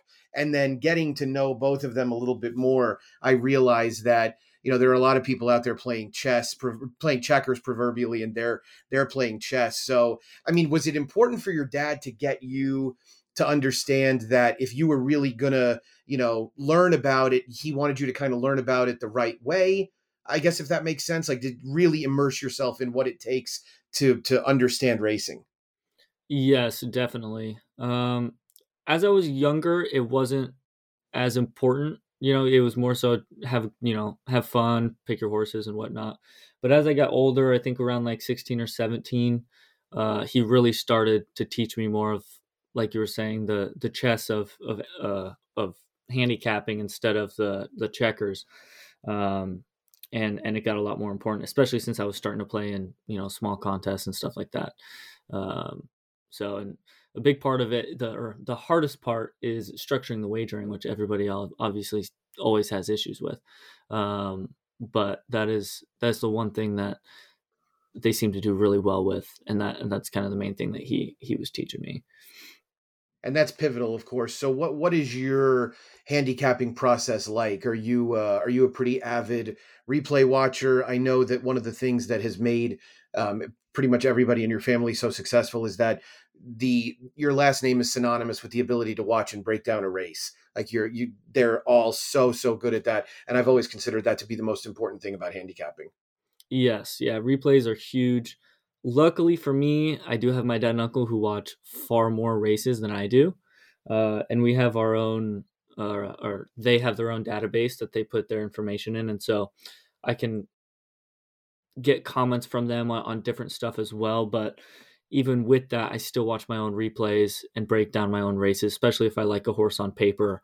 I'll pull up their last race or the race before that they might have trouble in and see actually how much trouble they were in. Um, and obviously bet backs too. As I'm just watching the race, I'll put a horse in and uh, and know to bet them next time. Yeah, I think it's important, of course, to to keep your own log of it and you know learn about it yourself while also trusting the opinion of people who really are are very very good at it as well. So tell us a little bit about how you got to the NHC. You qualified at Los Alamitos last September. Yes. Yep. So I played at Los Al. We um, I actually didn't play in too many tournaments before that. Uh, I think I played in like two or three and didn't do very well. Uh, and then we went to Los Al. we my dad were actually not close at all. We were we were in completely different spots. I had money early and then I just lost slowly and slowly and slowly. And then he did the opposite. He was losing early, caught back up towards the middle. And we both had I would say like right around like five hundred dollars going into the last few races and we ended up in the last race with a fifty dollar double. We were at zero dollars after that. And so we had 500 going in the last few races. We lost the third to last race, lost the second to last race. All we had was that double left. And I had, I can't remember how many cents. I think it was like 13 cents or, or 16 cents more than him. But we both had a $50 double going to the same horse in the last and ended up hitting. So we ended up with, uh, with one and two, and I beat him by just a few cents. That's amazing. That's that's great. How much in a situation like that did you guys compare notes on? You know, did, who do you like? Who do you like? What are you betting? Stuff like that. Um, we we don't talk too much about who we're betting or how we're betting, um, which is interesting about that one because usually we'll be like, yeah, we like this horse, or you know, a reason that we would like this horse, but we won't tell each other what we're playing per se. And that last double, we actually played two completely different doubles and just happened to have both of those horses on the double. I played a narrow double, a two by one, and singled that horse in the last. And he played a double with a little bit more of a spread. And I think he had two by three in the last. And we ended up having the both both those horses that, that ended up winning. Um, so we do, you know, communicate a little bit. And like you were saying about um, watching replays and races and whatnot, we'll compare that and say this horse had trouble and and, and go from there. Um, but it was interesting in that last race that we didn't we didn't communicate at all and ended up with the exact same bet with the exact same dollar amount, both a fifty dollar double. That is, that's it. Just goes to show you that you know in a, in a live money contest you can approach things a variety of different ways in order to accumulate your bankroll. So, do you uh, up to this point? I mean, you've primarily played in in live money contests. Is that your preference versus a two dollar win place format? I would say yes. I I like live money because I do that every day when I'm wagering. So it's it's a lot more comfortable for me. The um but I don't mind the win place contest either. I would just prefer the live money uh, over the win plays. So this time of year, which tracks are you focusing on, and um, and and how many of the eight that we're going to be playing are you going to have to kind of take a look at? I mean, I think all of us are going to be looking at, at not all of us, but the majority of us are going to be looking at Golden Gate and Laurel for the first time in a while, if not, you know, the first time since the last NHC. Right. Um, yeah, I mean, those are definitely two big track, like the main tracks, Golden Gate and Laurel. Um, I've been playing, you know, New York tracks. I've been playing a lot lately. So Aqueduct, um, Gulfstream will also be pretty prevalent as well. So the other thing is, I'm not a huge better. My dad and Paul bet all the tracks every day. I don't necessarily do that. I usually came down to like one or two tracks when I'm playing and just focus on those. So that's going to be kind of what I'm going to have to do when I'm preparing and, and handicapping is, is, handicapping multiple tracks and remembering all these different horses and different tracks that I've handicapped. Um, so that'll kind of be my downfall, I suppose. But I should be able to to bounce back and get used to it don't plan on it being your downfall ahead of time, right? Only potentially your downfall. But yeah, I mean, everybody everybody hits that wall. I remember the first NHC I played in. I, it was 2009. I was I was actually right around your age. I was 24, 25, and okay. I went alone.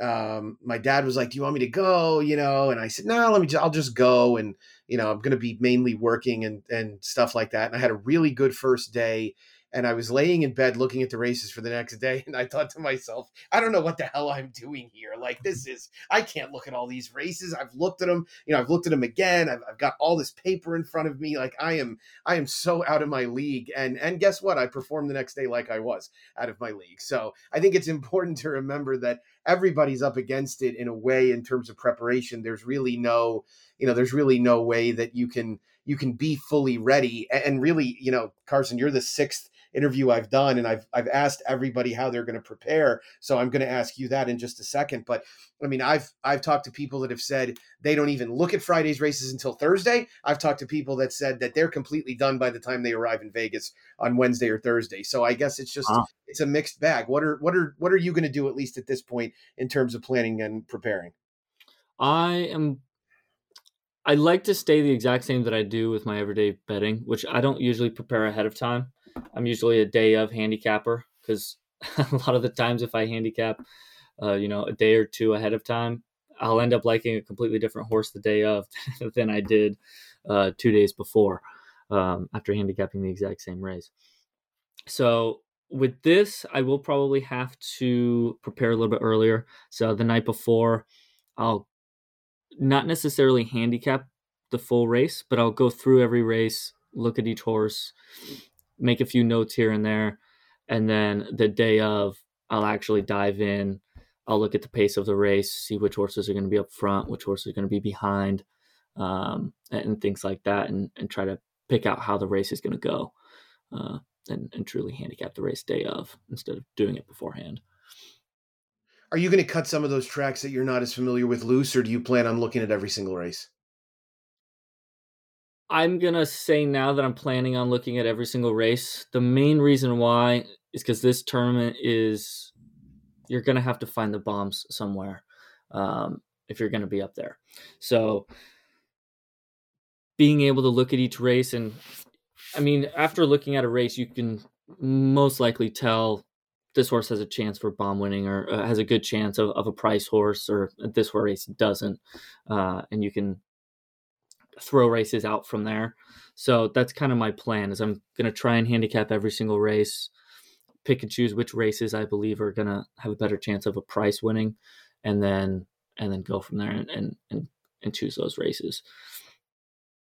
Yeah, well, there is a buffet waiting for us of six horse fields at Golden Gate that we can sift through, trying to find uh, an opportunity here and there. I, I will. I have never had any success at Golden Gate, so I don't know how much time I'll spend on it. But like you, I will look. I, I will not. I will not take out of the equation that I could find something, even being as creative as possible. I think you sort of owe it to yourself to do that. But um, anything else you want to add in? I know you're a you're you're a West Coast kid, at least as much as you can be. Um, so you're familiar with Vegas. You guys are still gonna gonna try and have some fun, right? Yes, we're gonna try to have some fun, but not too much fun. Uh, right before the contest, hopefully, we won't be out till till all hours of the night. You'll have to drag Marvin along with you. Yes, Marvin. Marvin will be there. Marvin will be present and accounted for. I ran into a guy at that I that I know at Sam Houston on Saturday, and he said uh, he said, "Yeah, I'm playing the first chance, last chance with Marvin. He's uh, he's going to play, and, and I'm going to put up the money." And he says, "Do you know Marvin?" I, I said, "Chris, everybody knows Marvin. yep. If you're alive and you've been to the NHC, you know Marvin, no doubt about it." Carson, thanks so much. Best of luck. Congratulations on getting there the first time. I think the smart money is on this not being the last time you qualify. Yeah, thank you very much. I uh, appreciate being here. Thanks for thanks for chatting with me. For sure. I'll see you soon. Safe travels. And we're going to keep on rolling on this NHC podcast. Next up on the NHC podcast, we're getting into the champions. We've danced around it as much as possible. The first of the two champions, past champions that we're going to interview is uh, up next. Justin Mastari, who won back in 2021. You, of course, won the COVID, uh, the COVID NHC. Yep. Yeah. Thanks for having me. Great to have you. And again, congratulations. Uh, you also informed me, I, I, neglected to remember that having qualified once at Hawthorne this year, you were eligible for a million dollar bonus. Yeah. Yeah. Say this is, I think I was qualified for a million dollar bonus the year before I won. Um, so this is the second time going for a million dollar bonus. So it'll be interesting as to how I play that that specific entry. So right, and is that that's because you won one of the Hawthorne contests Thanksgiving weekend? Yeah, the Friday Thanksgiving contest. Um, I won that contest, so I was eligible for the million dollar bonus. How did you win it? What did you? Because uh, Hawthorne is a is a total free for all. I've never played. I've always wanted to to go up there, being that I'm a I'm a you know a live money contest player by preference. What did you do? How did you do? How did you win it? Um, so normally I think it was a three hundred dollar buy in for that Friday, and you really never know what that number can be. It could be someone could hit a pick six for fifteen thousand, and you're going to have to try to beat that. But I think there was a race like halfway through the card of Gulfstream, which is the morning over here, and I hit a trifecta, a fifty dollar try. I think I was like one by two by two and a fifty dollar try that was two hundred or three hundred dollar bankroll. And I think I cashed for like forty some hundred bucks and went straight to the lead and nobody passed me after that. That's great. Nothing like getting the lead that early and holding on. It is it's sort of a lonely feeling a couple of times, but and of course your greatest contest success came in a race where you weren't in the lead at all until the right time, right? Did you you never had the lead in the in the NHC until you you got there in the last race, right? No, you know what? See, that's that's part of what I don't think people fully remember. So after day 1, I believe I was in 14th place, which that's a very good position after day 1, but that doesn't even mean you're anywhere near making it to the top 10%. But about halfway through the day Saturday, that's when I started picking up and I think I hit about six six races in a row. And at the end of Saturday, I was in the lead after Saturday. And then Sunday morning, the first 10 optional races, I was still in the lead. I was in the lead going into the final table. Okay, so you so Jose went in front of you late and then you got him in the last race. Yeah, I think he went ahead of me in the first race in the final table, I think he had a place horse, and me and him were very close. Basically, from the end of Saturday all the way to the final table, me and him had a pretty good lead. Like I want to say a thirty or forty dollar lead on the guy who was in third. Um, but yeah, I think he had a place horse in the first race of the of the final table, and that's what passed me and kind of fell from there a couple spots well, it was the right time to do it. Of course, winning it on a on the last race was it the last race at, at Del Mar or one of the one of the last races of, of the day at yeah. Del Mar. How many times have you watched that replay? a lot. I would say at least 40 or 50 times. I, I was I was joking about this earlier with Drew Coatney, who uh, who I had on, who's playing in his first NHC. He of course won the Breeders' Cup betting challenge last year, and I said, you know, I will find myself pretty frequently if I'm, you know, if I'm in a slump or things aren't going right or you know you've had some tough beats or you've just had bad opinions i'll go watch races that that i cashed on and it's just a reminder that hey you actually do know what you're doing at least at least he gets to watch potentially one of the greatest horses ever win the breeders' cup i get to watch an optional claiming 40 as far as you're concerned, that horse is your Flightline, though. Yes, hundred percent. That is that is the absolute truth. So, um, so tell me a little bit about your horse playing background. I know most of the people listening know that your dad is an avid contest player. Was this something you were into pretty much from the start? Um, I wouldn't say contest playing. When I was younger, it was always going to the track, betting two dollars the place, two dollar, one dollar exactas, that kind of stuff. And really, I probably played $1 exactas probably up until I was 22, 23. I never really wanted to bet a ton of money, and I was always sitting in contest room with my dad, Garrett Skiba, Mike Mulvihill, all some big time players, watching them do it and thinking, how the hell am I going to bet a two thousand dollar straight exacta when I can't? I'm barely betting one dollar exactas, but that's that's kind of what allowed me to learn and and be able to see what you need to do to succeed. And obviously, a little bit different format with the NHC, but um, yeah, say that's I basically never play any NHC format two dollar win place. I'll play maybe maybe 20 contests on horse tourneys to try to get a breeders cup entry or one of those things but i'm basically strictly strictly live money hawthorne cheaper contest i mean i don't even really love to buy into breeders cup even though i did this year but um, yeah, say I'm I would say strictly strictly live money contest. But yeah, say everything basically everything that I learned was either from that group of people or or just talking to my dad in the mornings and talking about how we think races are going to set up and that type of stuff. Yeah, I learned eh, pretty much when I more actively played in contests. I want to say around 2015 that the two contingents that were full of the sharpest horse players were the Canadians and and and the Chicagoland group. Yeah. They're they're just full of sharp horse players, and you know you mentioned a number of them, your dad and Garrett and everybody else. A lot of the people that I met that I was just really taken by, and you know I, I I'd like to think that if I grew up in a place like Chicago, where you could go to Arlington Park and meet some of those those kind of people, that I feel the same way. I know I have my little group in Houston. That's that's solid enough, but no, it had to be great to be around that many people. I know that I asked a million questions when I was growing up. I used to annoy the hell out of everybody at any racetrack that we went to eh, consistently enough because I just wanted to learn anything that that they knew. Yeah.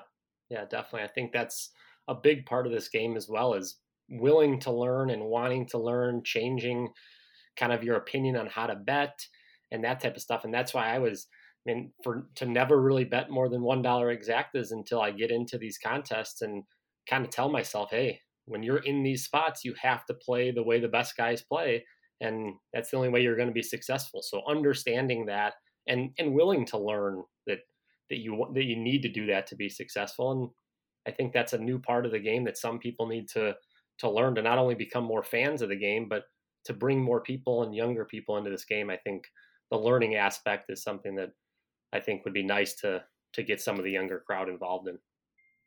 Yeah, I think there's a huge opportunity there regarding you know game of skill type of, of conversations. But you know, I think what you alluded to in terms of live money contests, and not that this is really the focus of our conversation, but you know, I think once you come to the conclusion that if you're not willing to risk your entire bankroll at any point during a live money contest, you basically don't have a chance. And I don't mean just the last race. You have to be willing to put all of it in at some point um, because you're gonna you're gonna need to in order to win. Yeah, yeah, definitely. I I had a a circumstance at the Breeders' Cup this year, which I haven't been in that situation live money at that kind of money. I hit a um, I had Caravel who was thirty something to one in a double to Cody's Wish, and I cashed for forty seven thousand in that off that double. And going into the last race, I think I was in second or third in the Breeders' Cup and I really wasn't willing to wager 47,000 or whatever the the amount that I had on there and it potentially could have screwed up the outcome of what happened. I I needed Taba to run second. I would have had a thousand dollar try there, which hearing what other people would have had, I, I definitely wouldn't have won the contest, but it definitely changed my sixty thousand dollar weekend, which is still awesome, but it would have been at least hundred and fifty thousand dollar weekend if he runs second. So it's it's it's a weird circumstance to come to when when you have that bankroll and you're already having a great weekend as it is and are you willing to wager at all? Yeah so i i believe i was in second or third going into the last race with about 47,000 and i don't think i was willing to wager at all. I didn't wager at all. I think i wagered 8 or 9,000 in the last race. I played $1000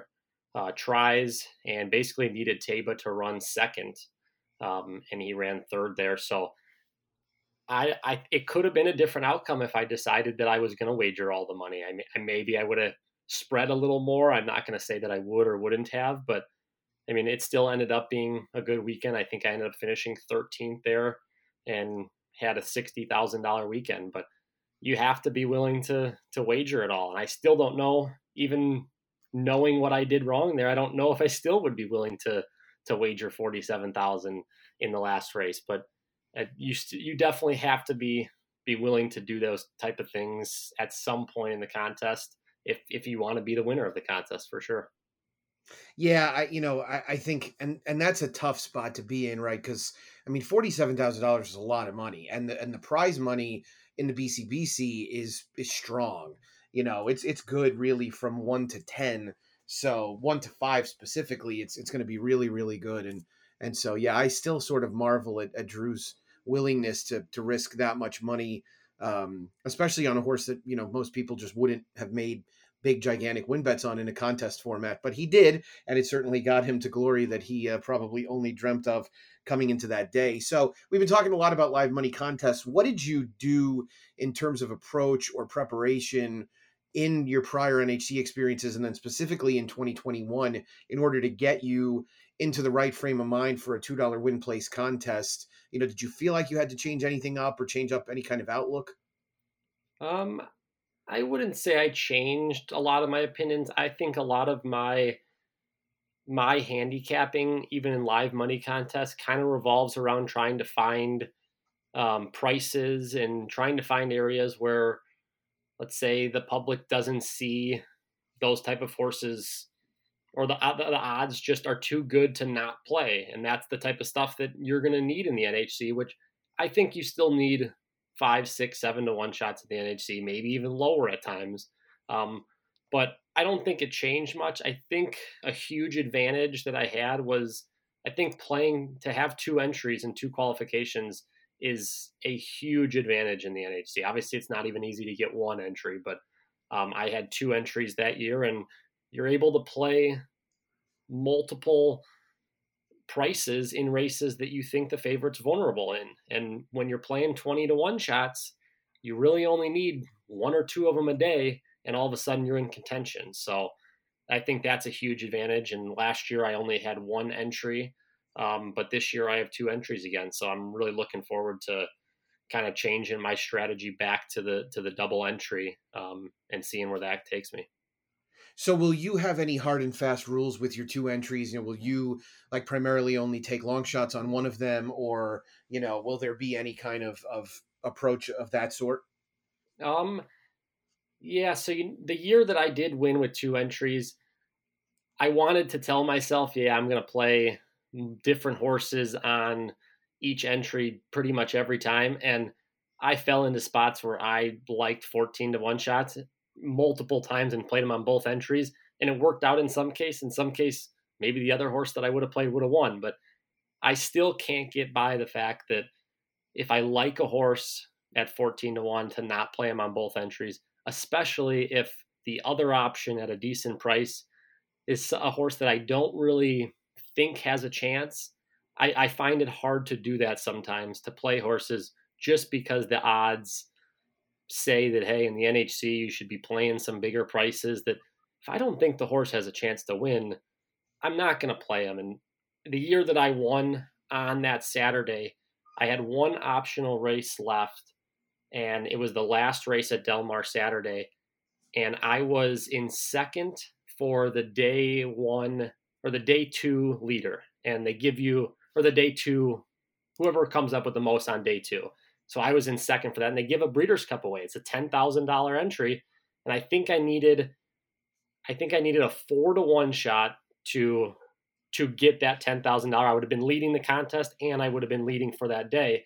And I legitimately didn't think a horse above three to one could win. There was two horses I thought had a chance to win, and one of them I thought maybe was going wire to wire at three to one. That wasn't going to get me a Breeders' Cup, but I thought that hey, down the road tomorrow, this could be a big advantage if I have four or five dollars. You never know. And I played the three to one shot. The horse went wire to wire, and I took the lead in the NHC. It's so funny. I, I, tell people this and they sort of scoff at me. The only time I've taken a horse at less than two to one in the NHC is the year that I cashed. And yeah. it just so happened that I needed a winner on Friday because I needed to show myself that I did have a clue what I was doing. And I, I took a horse at nine to five at Fairgrounds that I thought was a complete cinch. And you know what? That eight bucks, it made a difference in terms of getting into the to the yeah. final uh, final day. So yeah, I think it's I think it's important to just have a really healthy balance. You know, I, I, I've spoken to people that say, yeah, you know, I'll only go, you know, 15 to 1 plus on that entry and stuff like that. And I think that's a good and a totally sound approach. I've employed it, in fact, with no success so far. And I mm-hmm. probably will take one of my entries and and really just sort of bomb shop the whole time but i think it's you know it's important to recognize that even if you do that for a while on friday and maybe half the day on saturday you have to kind of recalibrate your thinking a little bit at some point to get yourself into position to keep playing yeah definitely you need to you're going to have to play some five or six to one shots I and mean, some people may have different opinions on that that you play the 14 to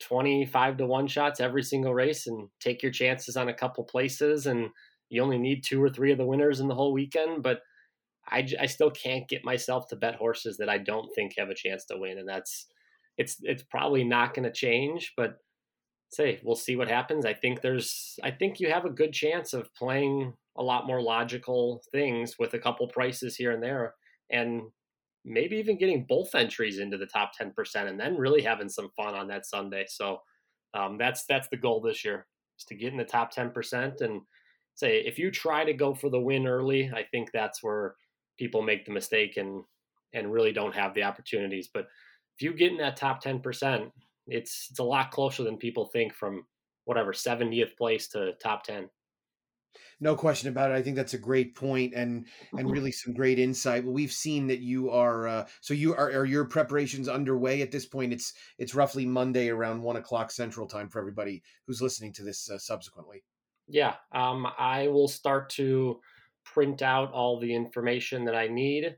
Um, i'm not too big on caring what the mandatory races are. When those come everyone has to handicap them anyways so I'm, I won't be doing too much research on those right away, but I think my biggest advantage is the optional races. The year that I won, I think I was I think I had one place horse out of all the optional or out of the all the the mandatory races, and I think I was seven for ten in the optional races, which is obviously that's that's the way to go. I think you got to make sure you're picking and choosing the races that are going to give you opportunities and now you're taking away those opportunities for other people because not everyone in that room is playing the same optional race as you are. That's a great point and a really, really important thing to remember. Was talking before with AJ Benton, who said the same thing. He's he's really done well with optional plays, and I think that's where you can you obviously can make the biggest impact because you might be moving up the leaderboard yourself. Last question I'm going to ask you: What was the most flippant and or reckless thing that you bought with the money that you won at the NHC? Um, I don't think there was really anything crazy. I bought a house recently.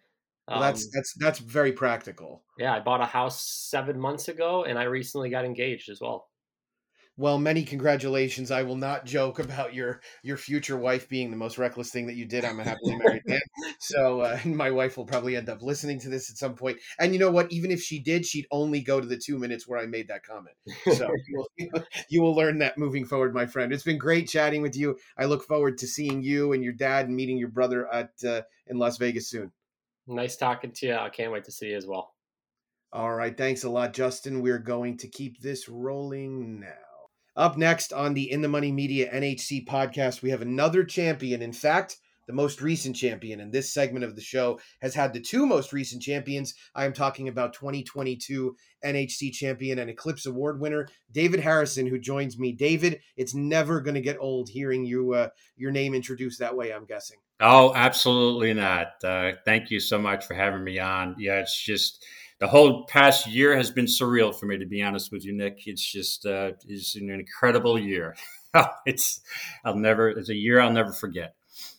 I, I, I certainly don't blame you, and uh, and and I can imagine. You know, talk to us a little bit about you were not you were not a particularly uh, seasoned contest player really coming into the last few years, but I mean, you've certainly found a way to get pretty good at it. Yeah, actually, I, I, I know I might disagree with that uh, classification. To be honest with you, I wouldn't say season, maybe unsuccessful. It would be more of the the categorization of myself. I started actually playing um, some of the tournaments on Long Island uh, at the Suffolk County OTB years ago, uh, where the prize package included a seat to the Horse Player World Series but I was always on the cusp. You know, I never played regularly, but I always liked the on-site tourneys. So I was always concentrating on that. And I think I got serious about the NHC probably in 2011, 2012 ish, where I started really focusing on especially playing the NYRA tourneys and um, also going to Monmouth. So I just didn't have success. I mean, I was close, but no cigar. And I guess what really got me over the top was winning the 2017 uh, Wood uh, Memorial Challenge at the Big A. So um, yeah, yeah, and then with that, I got a with the pandemic, I got a taste of the um, the online through horse players and uh, horse tourneys, and um, was fortunate to qualify a couple years in a row and take advantage of it last year. It was um, just a good run. So you qualified online for 2022, right? The, the one that you ended up winning. Yes, correct. I qualified. Uh, yeah, I believe I qualified in maybe August or September. Yes, that was online. Now, that being said, I prefer the um, the on-site tourneys because of the camaraderie between the horse players, and uh, I, I, just you know, I'd rather be on track if I could. You go into the paddock. You just I, I have always had a better feel at the racetrack when I'm playing horses. I, I, you know, you sit at a computer all day long and you just don't get the feel of the track. I, I seem to have more confidence when I play live. But um, and and some of the on-site, I'm sorry, the online tourneys, you know, they pick the races for you. They're mandatory races, and some of them you look and you're like, well, I don't like the the races today. I don't really feel confident, so I'm not playing. So, but I, I managed to overcome that, and uh, now I'm a, I guess I'm a seasoned uh, online player because I've qualified for BC BCC, another NHC seat. So, um, yeah, yeah, I'm adjusting. Never too late to figure it out. That's for sure. But uh, so I guess uh, what did you did you do anything differently last year? Um, in terms of preparation that may have led to to some success, having had a couple of experiences before with you know with really not not doing all that great which of course all of us have gone through. Did you, did you change any of the process or anything that you did going into the event? Yes yes i did. Um, i found the first year i qualified so that would have been 2018 uh, 2018 nhc uh, I was kind of disorganized. I just went in. I didn't really plan properly. Hey, listen, uh, Nick. The part of the prize package and the reward for winning a contest um, at the, the, the the Wood Challenge was being in Vegas, right? So you, you, get comped, you get free airfare, hotel, and buffet. Yes, you've been there many times. It's great. So I, I, was not that I was overwhelmed, but I was a little disorganized, and I also had a back issue. So I had a little problem moving around, mobility, and uh, so I didn't do that great. But I think Nick, what really helped me is when I qualified the year before, and the NHC was in August. Right, I'm kind of a sort of a creature of habit and it takes me a while to get adjusted to my surroundings. I'm a guy, if I'm in a spot for the first time in Vegas at a hotel, eh, I'm not as comfortable as if I just went back a couple of months later. So I think that was a key. Um, in August, I had gone, and that was kind of unique having an NHC in August and I think I had a distraction with the pool. I'm a pool and sun guy, so it was great to go out in 115 degree weather, right, and hit the pool. And uh, so I think the quick turnaround really got me comfortable because a couple of months later, you're back in Vegas and uh, you're like, hey, yeah, I know how to get, I know how to do this. And I had a couple tough beats. Uh, in August, uh, I, I had a DQ on day one at Saratoga and um, that kind of really changed. It kind of really messed with my mind going into Saturday. And I Saturday morning, uh, I just was reaching out for these bombs too early. Uh, I should have just held tight for a little while. But um, what I decided to do uh, at this NHC uh, 2022 was be more organized. Okay. And I think it made a big difference. I'm the type of guy that needs to have organization so, what I did this year is I broke down every racetrack and every race, and I labeled the race as either an A race, B race, C race, or X. An X race would be I am totally never playing the race. I exited out of my DRF on my legal pad. I exited out. I'm not playing that race. It's not a contest race for an optional. So I had a list of races going into each day that were a possibility. Now, the A races would mean I am definitely playing the race. It's going to be one of my optionals. A B race, depending on scratches, could be a possibility. And a C race is on the fence, depending on what the odds and how I'm doing. So I think be, having that plan definitely helped me out. So um, I was a little more organized. And then once you start getting on a roll, the confidence level goes up and everything just seemed to be working for me. So that was something that you had not done previously that you specifically did last year. Correct. Correct. Oh, that's great. we'll be doing it again this year. As a matter of fact, uh, last night when I got back from a hockey tournament that I was at, um, I popped up the Equibase uh, entries for Friday, and I've already classified Aqueduct, Tampa, Gulfstream, and Oaklawn. And so I have a list of races that are playable and races that I don't think are not are races that I'm not interested in playing in the tourney. So without obviously giving away anything that would that would put you at a disadvantage, what would an A race have in it that a C race wouldn't? Maybe a vulnerable vulnerable favorite, or maybe an extreme pace scenario, something like that. Yes. Um, when I look for an A race, now again, I'll give you an idea, and I, but I'm not giving anything away, particularly because it's it's so difficult to Sure. you know string these win- winners together in any case. So I'll give you an example. Um, Aqueduct, um, my A race, one of my A races is race seven, but there's a caveat to that. I classified it as an A race, and then I have in parentheses it's a probable mandatory race. Um, an A race for me would be a larger field where price is likely, uh, a, a value price is likely, or it has a vulnerable favorite. Now, I didn't check out any PPs yet. And because I'm such a NYRA guy, um, race seven, I know most of the horses. Okay, the the races I'm keying on are either you know high claimers, you know older horses, distance races, horses where you have a, a lot of a lot of form on the DRF. Right, I don't want to play a maiden special weight race in an optional race unless I have some kind of angle or maybe first time turf or chain, trainer change, jockey change but I try to stay away from maiden specials. So an A race would be a race, like you said, either a vulnerable favorite or a large field where I think it's going to produce a price. Now, when I say price, I don't necessarily mean a cap horse, but I'm looking for 12 $12 horse, 15, 18, something like that.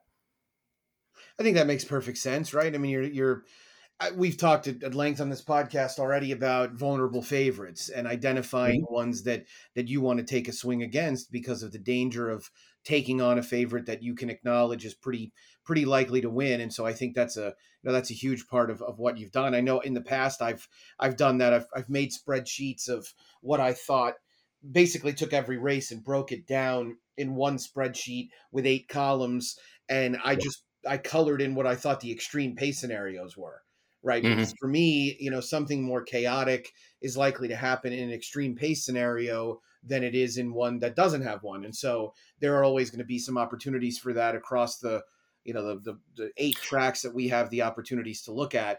On the topic right. of the eight tracks, will you look at all the races or are, are there some tracks that you're just going to cut loose altogether? No, you know, I have to tell you, in the past, uh, before my my NHC win, but the past couple of years I qualified, I I focused on Aqueduct or and Saratoga in when it was in, in August, right? right? Because I'm I think I'm a NYRA expert. I'm a I'm a New York guy. You know, I know New York horses. I know the the, the trainers. I know the I, I know the angles. But I think, believe it or not, a blessing in disguise for me last year was when Aqueduct got canceled. Uh, the second day, the Saturday and Sunday of that tournament because of weather, correct? Yes, I think so. Right. Yeah. So Nick, I had some. I I realized thinking about it. Now Friday, my first winner uh, last year um, was in the eighth race at Aqueduct. So that was the first one that got me started at twenty nine dollar horse.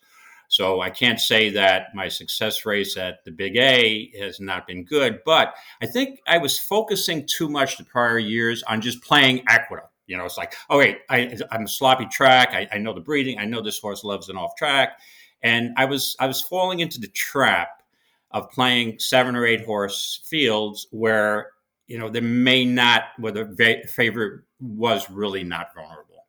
You know, and I was ma- possibly married to one of these horses because of a past win that I had on him, a big score. So I'm like, hey, now since Aqueduct was canceled, actually, when I when I heard Aqueduct was canceled, I was bummed out. I'm like, oh, sh- that's this is to really you know ruin my chances because I know Aqueduct been on any track. Not that I don't know Gulfstream or, or Kentucky tracks, but um, you know, you, you, you follow, you, you usually go with your, the tracks that you know the best. So it forced me then on Saturday Friday night to sit down and it's like, oh man, I've got to open up Oaklawn Fairgrounds, Laurel, and Tampa and and take a closer look. Santa Anita, I got to take a closer look at these races. I really got to do the work now um, because sometimes you know you look at entries, the pre-entries. Even I'm looking at Aqueduct on Friday coming up this Friday, and you have preconceived notions about horses that you've bet before, and you're like, oh, I got to play this horse. You know, I had him three races ago. He had a bad trip, but and you don't end up handicapping the race properly. So with the cancellation of the Big A, it really made me analyze other tracks and other races and look for alternatives, and I think that helped me. You know, we all hey, listen, I've been playing this game for, uh, for over forty years, so we all know how to handicap, right? It's just a matter of putting the work in. No doubt about it. And, you know, necessity is the mother of invention. So in your right. case, it, I think having to broaden your horizons a little bit actually ended up helping, which yes. I had told you mm-hmm. ahead of time that at an NHC that had no aqueduct for two days, that you were going to, you were going to emerge victorious. I'm guessing you would have taken I, a big price. I, I, would tell you, Nick, I would, you, you, if you tell me this coming up this NHC that aqueduct's canceling for the next three days, I would say I have no shot. But now I would say, hey, now it's just going to make me work harder and look into those Oaklawn races, uh, fairground races. Now, now again, it, things have changed a little bit um, since I've won. Now, I've I did a lot of work on Oaklawn, did a lot of work on it. So I, am more familiar with the other tracks. The tracks that I had issue with is the West Coast tracks, um, specifically Golden Gate. You know, I know Santa Anita. I've been out there this past April, uh, so I have a better feel for it. But I, I think also this past year.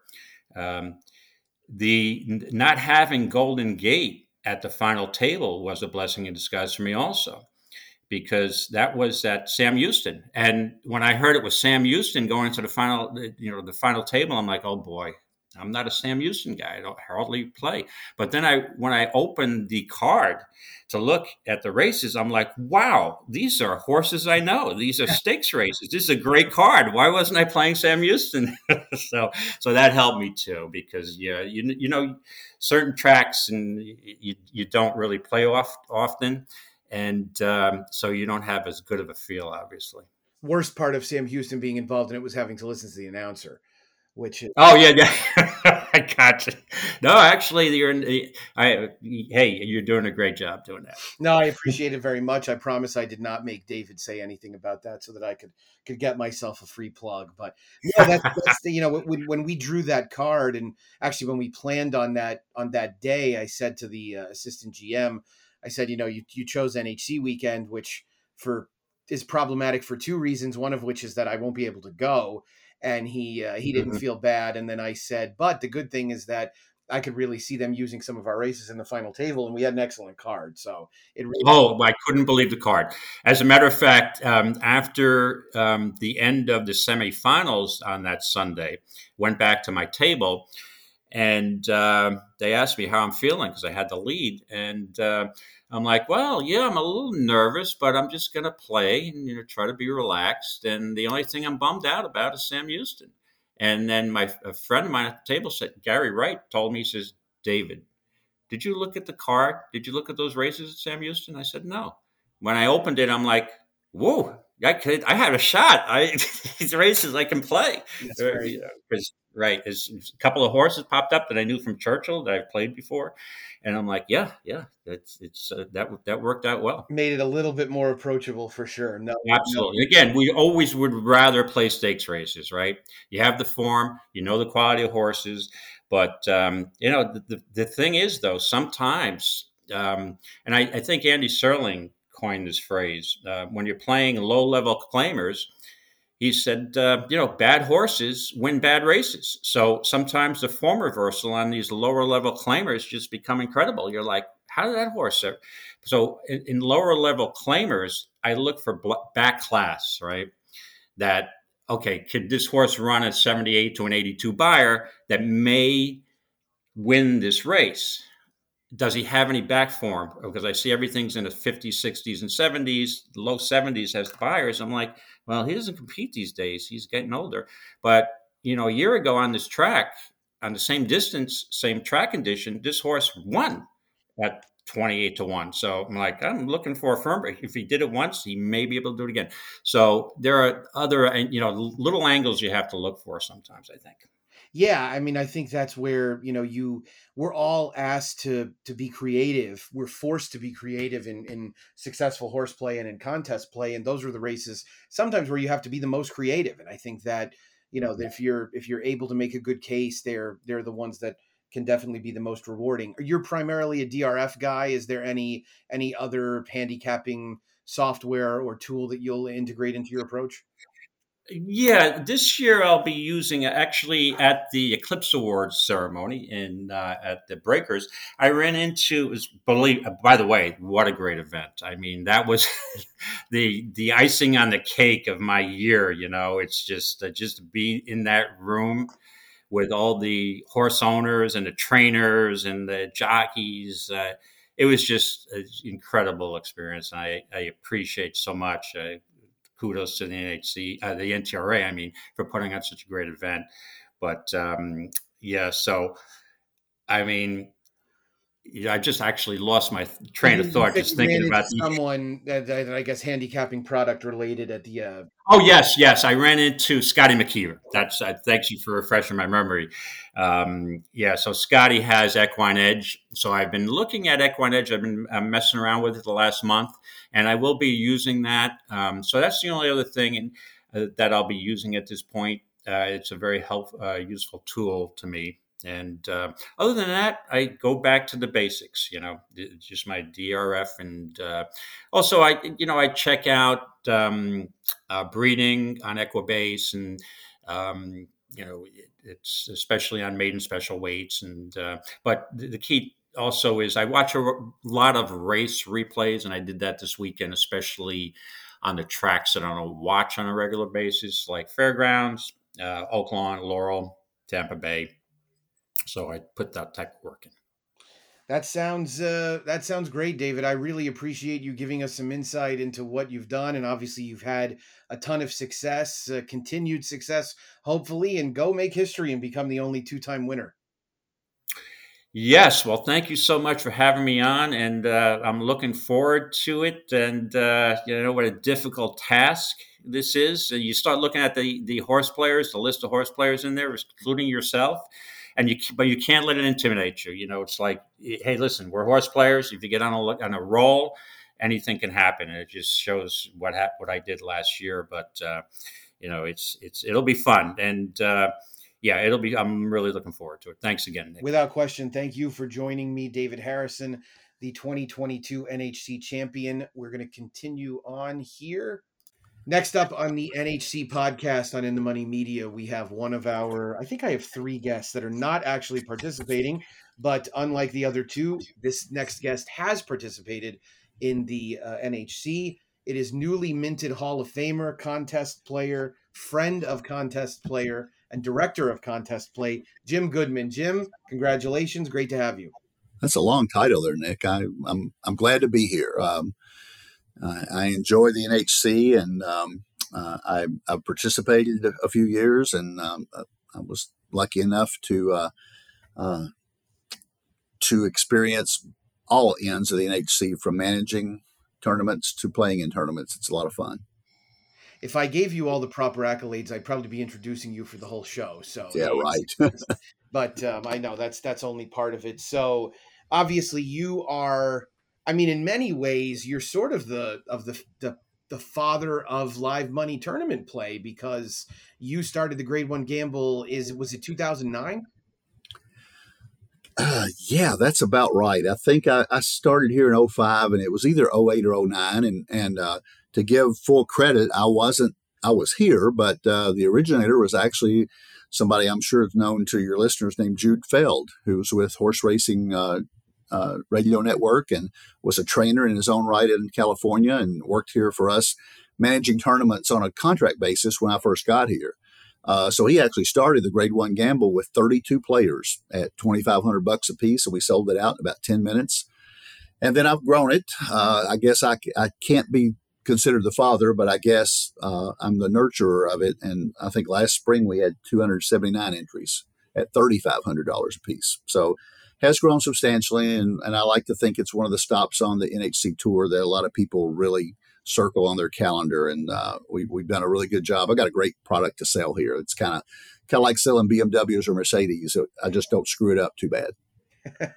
well, you're being uh, you're being a little unfair to yourself, but it does help certainly to have Keeneland to offer up, not only from a racing perspective, but as a destination for people to get to. In terms of the Grade One Gamble, the transition that's had to take place from you know being an, an on-site only tournament to now one where you allow uh, online play to, to to also be part of it. Do you does a part of you wish it was still on track only or, or just do the sheer numbers and the handle make it a necessity to allow offline play as well? A, a, very large part of me wants it to be on track only. Um, last fall in particular we i was very disappointed with the number of on track players. We only had about 110 or 115 i think uh, out of 230 uh, it makes a different atmosphere. I mean, it used to be really cool, and and you've played my tournament before. And I, when I was on track only, I had a unique feature that had uh, the the player had to play half his bankroll in one of the last two races, and that's I was unique in that sense.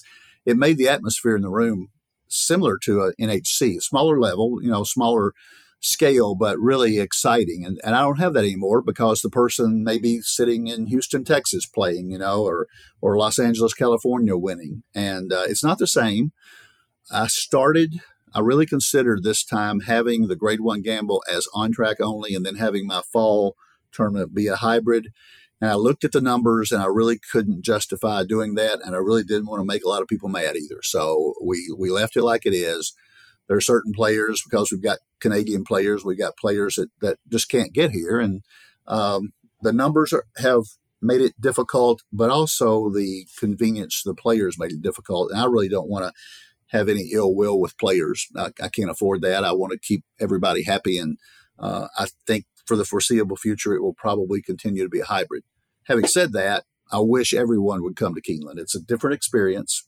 Um, it's we take really good care of you. We take care of you the, the entire weekend, and you experience springtime in Kentucky, which is a, a treat of in and of itself.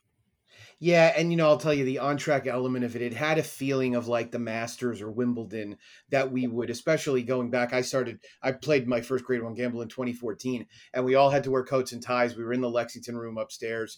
And so there was just an element of it that you weren't going to get anywhere else. And, you know, I, I think I'm somebody that doesn't mind going to, the, I mean, I, now I go to the racetrack with a, a coat and tie on all the time. So I don't, you know, I didn't mind it and I thought it was really cool. Inevitably, there were people that may not have felt the same way but it did have an on track component that you really couldn't. Uh, it was unmatched. But again, it's understandable that the sheer power of the online offering is a little bit tough to overlook. And and I guess it's important also that you evolve as a as a contest host. I will tell you also that when we started doing a live money tournament at Sam Houston in 2022, I put in the ha- bet half the bankroll in one of oh, the did you? I Great. did. I did because I, I love it. I think it's a, I think it's a great way. You know, the majority of people are going to have to do that anyway, and I think it's a great thing to have to do in terms of of turning the, the contest upside down a little bit. I think it gives everybody that's even within range a little bit more of a shot too. So, and and I mean, the most important thing is that it's going to add more money to the pools, and that's the whole point. Yeah, I took it out. I could put it back in. I, it, it's difficult to audit when I've got people playing different places. Yeah. Um, when I when I audited here, I could just pull the top all the all the prize winners and make sure they had done that. And I had people manually doing it with on a spreadsheet, and it's difficult to do that when I've got people playing at six different spots. But I really like it too, so it may come back at some point. I would I, would not be a, problem for me, but um, although I guess I'm not allowed to play in your contest. So either way, talk to us a little bit about the NHC. You you told me offline you were very surprised about getting into the Hall of Fame. You know, obviously that's a, a recognition that's been given to uh, just a couple, you know, just a, basically a couple handful worth of players. What does it mean to you? It means a lot. Um, I have, uh, I had never played in contests before I came to work at Keeneland. And when I, my first a year at Keeneland, we used to have a $2 win place tournament in December that was on a Friday, I think, or Saturday, and then Turfway had one on Sunday, and Turfway was running live. We had people coming from all over the country here. I think one year we had 525 players that paid $100 a piece playing for two or three spots because there was no online then. And, and it was very tough to get into the NHC. And, and it was just an amazing atmosphere for me. And, and I started playing a little bit on the side. And then I got serious about the NHC. And I did qualify for five years in a row. And then COVID kind of changed my tournament play, and I, I should have played it, turned it in the other direction, but it I kind of got away from tournament play a lot. And I've got other things. I've got a granddaughter now. I've got some other things going on in my life, and I really haven't concentrated on playing in tournaments. So my five year streak ended a few years ago. But I think I I was voted into the Hall of Fame, and I'm very appreciative of because of the tournament directorship at Keeneland. And I think I'm only one of two people uh, Steve Crist and I that that are not in the hall based on their tournament prowess.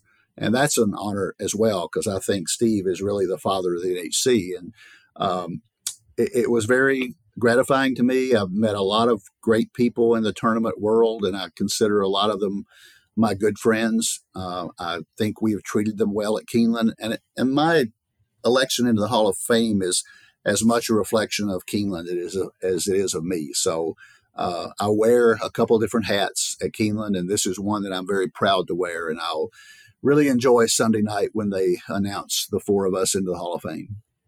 Yeah, it's uh, and look, you're going in with a pretty accomplished class in and of itself. I know Dennis DeCauwer is one of the the most well respected contest players out there. So too with Bill Sherman and Jose Arias is uh, one long shot at Del Mar away from being the only two time NHC champion. So it's a that's right, really really well deserving group uh, going in.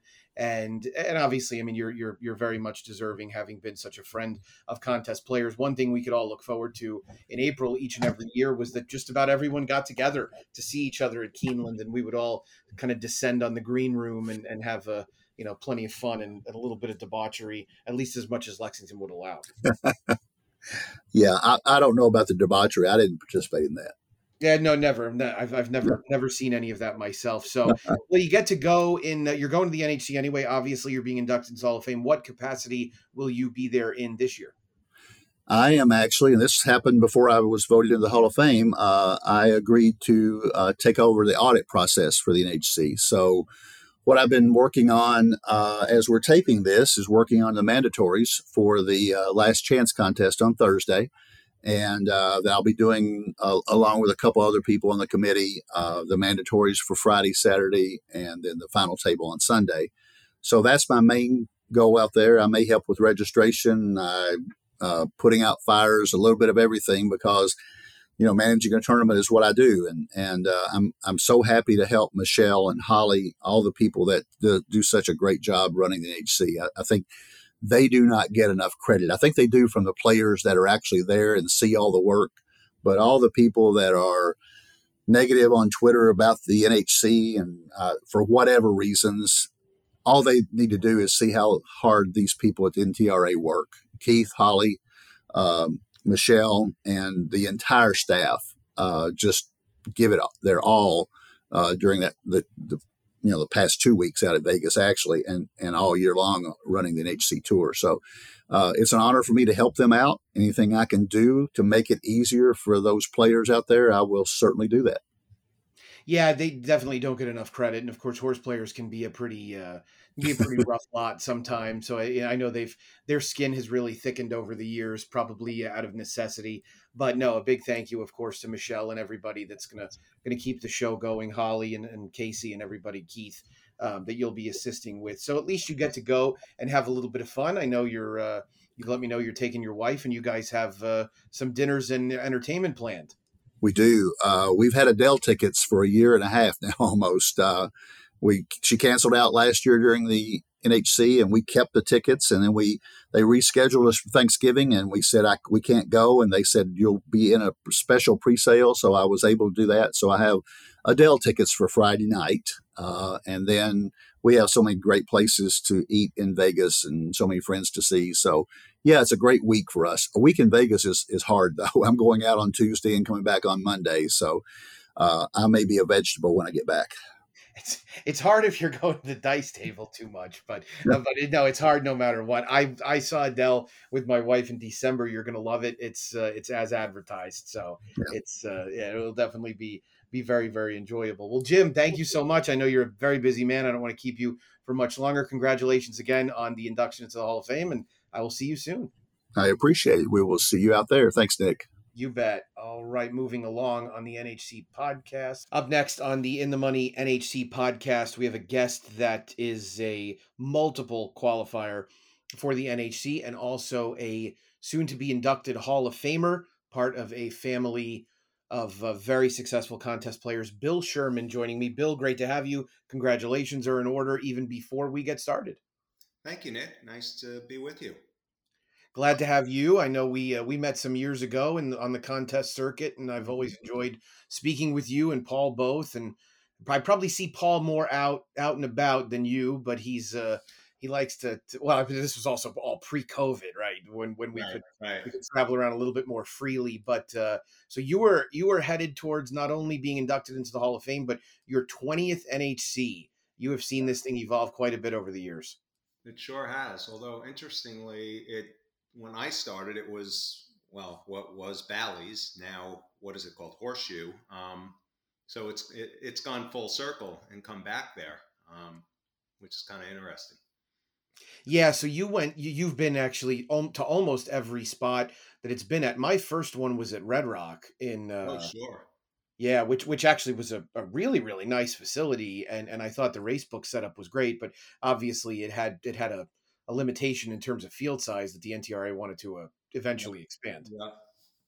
Agreed. But yeah, we were in we were all in the race book. It was it was actually a lot of fun. Um, so talk to me about the Hall of Fame. I know this is something eh, the I guess for everybody that's listening, the the way the Hall of Fame inductees are chosen is that a group of people nominate potential inductees and then they are notified that they're in. Is that correct? Yeah, that's what what happened. I'm not sure about the nominating process. Uh, my brother is on the players committee, and I think that they and maybe a larger group uh, are asked uh, if they want to nominate someone. Um, but yes, I was I was notified a couple days before it was uh, publicized on the NTRA site. And I was quite surprised, to be honest with you, because um, I know I've been nominated in prior years, and I think that the folks who can vote are people who have been part of the NTRA or part of the NHC for 10 years. And I've been around so long that I, I feel like a lot of the newer players, they're, they're like, you know, who the, who the heck is that guy? Um, where I, I tend to know a lot of the folks who've been doing it for even longer than that. Um, so it was a little bit of a surprise, but I'm, I'm just absolutely thrilled about it. Well, definitely many congratulations, and everybody listening. Most people listening are familiar with the great amount of success that you've had. So, how did you how did you get started? How did you get into contests? How did you uh, get into racing? I guess first and foremost. Gosh, well, I'll start with racing because that was a lot earlier. Uh, I grew up on Long Island in New York, and uh, I started going to the racetrack, but it was not the flats, it was harness. I would take a bus on Friday nights to Roosevelt Raceway before I could drive. Um, and then uh, after that, uh, when I could drive, we were pretty close, lived pretty close to Aqueduct and Belmont. And so I would start going there. I remember a lot of winter days going out to Belmont, uh, excuse me, at Aqueduct. Uh, and then I went to school up in Albany, New York, which was not too far from Saratoga. So I started uh, going there. And then my brother and I would, uh, I think we had a streak of about 30 years uh, going up there for at least uh, four days to a week. Um, but that was broken with COVID. I didn't fly back for that. Um, but the con- contest w- was interesting. I didn't know anything about contests until one day, 21 years ago. So, a year before I first qualified, my brother called me up and said, Hey, I just went to a, a handicapping tournament at Belmont and I qualified for the national championship. And I said, well, What the heck is that? And he said, Well, it's it's a thing, and uh, why don't you come out and uh, watch it? Uh, I met this guy, uh, and we've become friends, Steve Wolfson. Uh, and he's going to be out there, and and why don't you come out and join us, and you can watch. And at about the same time, uh, my college and uh, for one year and graduate school roommate for three years, Mitch Schumann, uh, called me up and said, "Hey, you still you still playing the horses? Because I'm getting into it and uh, just wanted to see if you were still in it." And I said, "Well, as a matter of fact, I am, and I'm going out to Las Vegas uh, to watch this national championship. Why don't you come?" So he came with me, and uh, we then proceeded to we met uh, the the two Wolfsons, Steve and his dad, and his and Steve proceeded to win the thing. He, he won that year. And Mitch and I were hooked. We were like, oh, this looks like fun. And we spent the entire next year trying to qualify. And I qualified in uh, in Arizona at uh, Turf Paradise in like mid December. Uh, and we went, and he qualified somewhere, and we had a blast, and we were hooked. And from that point on, we did nothing but play contests. We back then you would fly all over the place because there wasn't really any online qualifying. So, yeah, that obviously probably made things quite a bit more difficult. I actually interviewed Jim Goodman for mm-hmm. uh, for this podcast a little earlier, who's also being inducted into the Hall of Fame, and he was talking about the old Keeneland NHC qualifier that they would have in December when Keeneland would have an event and then Turfway would have one the next day.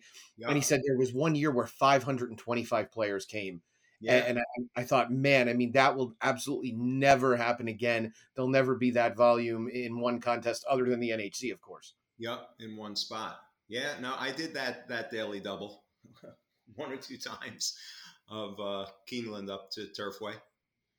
Yeah, and you know, I guess for for the racetrack's sake, and, and Jim is a, a, part of this.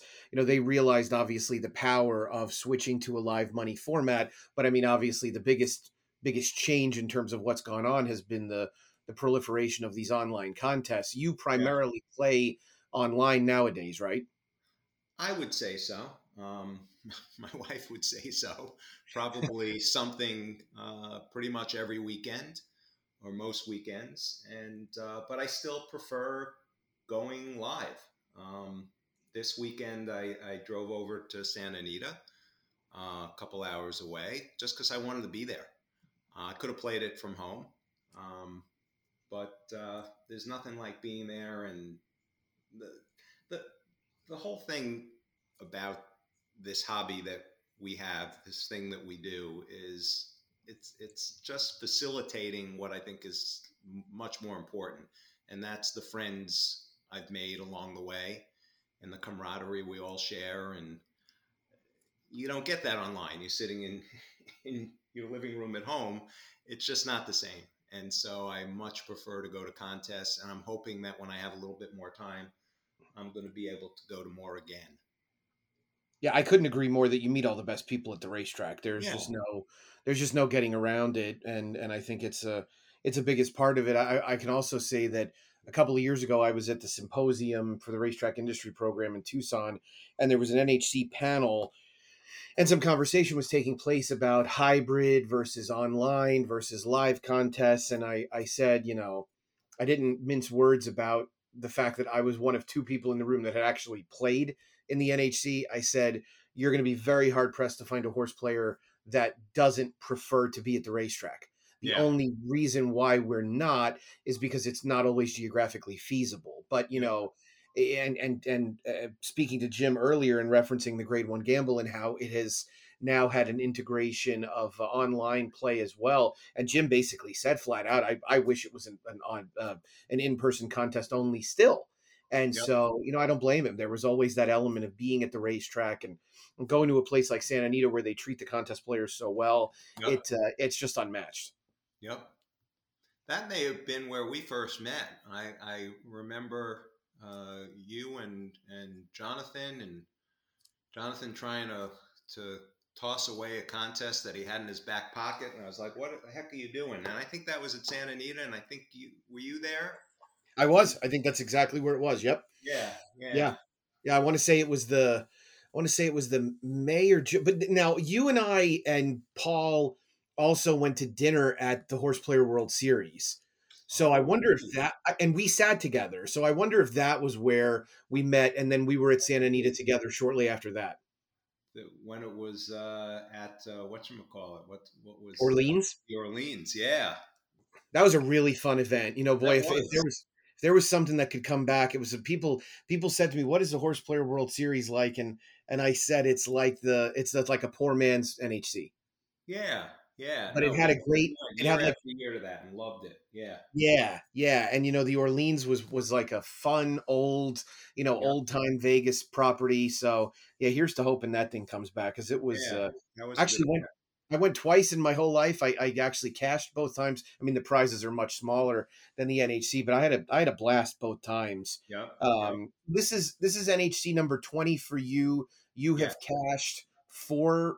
Is it four times? I, I just looked four or five times I in your life. I don't know. I have not had. I, I had one close call. Close call being doing very well, and it was early on.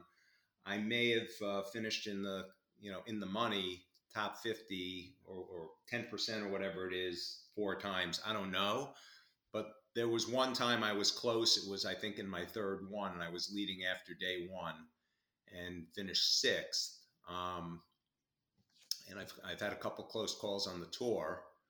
Uh, and in fact, I got edged out by I think it was Brent Sumja and uh, Brent and Brett Weiner, but we we all ended up at a contest. I think it was in an OTB outside of Dallas at like the end of December, and uh, Brett beat me in the like the last race of the contest and knocked me out of it. So. What a- um, but I think your what a way question to have it was. NHC finishes. I think maybe four times, but I don't, I don't even know. It, it hasn't been for significant money. I, I just pulled it up. So yeah, you've you've got three good cashes, a couple of small ones. I think one may have been a consolation contest or something like that. But Oh, okay. yeah, you you were sixth in 2005, 16th in 2016, 22nd in 2017. But yeah, I mean, it just goes to show you that the the NHC is an extremely difficult contest where It is. you obviously need a you need a lot to happen. It is, and that's why the accomplishments of, of someone like Jose are just amazing. Almost winning it twice is just incredible. Same thing with uh, Steve Wolfson. I think he was first and second or first and third. It's just very hard to do. Yeah, it's pretty pretty incredible that uh you know, I was thinking about it. I, I had AJ Benton on earlier. He is three for three cashing and was third last year. And I mm-hmm. said to him, I, I asked him how many cap horses he thinks he's hit or how many horses that that paid forty dollars or more. And he said he thinks it's somewhere between ten and fifteen. And, and I was ashamed to think that I I've been to the NHC seven times, eight times, and I've hit one. So it's, it's a lot, big, Yeah. big difference there. That could that also has a lot to do with the you know, the kind of horses that I play in the contest, and he's obviously Mhm. somebody that's pretty aggressively playing long shots. So on that topic, uh, you, you know, talk to us a little bit about your approach, your your uh, as far as having two entries. Are you you going to play one geared maybe a little bit towards long shots? Or are you going to you know have a specific strategy with two? How will you do it? Well, this year I only have one. I've had two, I think. What have they done it for about seven, eight, nine years? Yeah, something like that. I, I apologize. I thought you had two. I do not have two this year. Um, I've had two most of the other years, and it's interesting. We have this debate uh, amongst ourselves, my brother and some of my friends, as to what the benefit of that second entry is, and some of them feel it's it's less than equal to the first because what tends to happen is you're playing pretty high priced horses generally on both, and then you hit on one eventually, and that becomes your main ticket, and then the other one, you know, becomes a secondary ticket, and and what tends to happen is you often you often split them un, unless you're Jonathan Kinchen and you get both in the top top ten, um, but what tends to happen or what we've seen is that you know one becomes your main ticket and you're kind of playing that for winners with maybe a you know a five to one minimum or something in that nature depending upon where you are and what point in the tournament it, it is. Uh, and then the other one you're taking you know almost consistently bomb after bomb.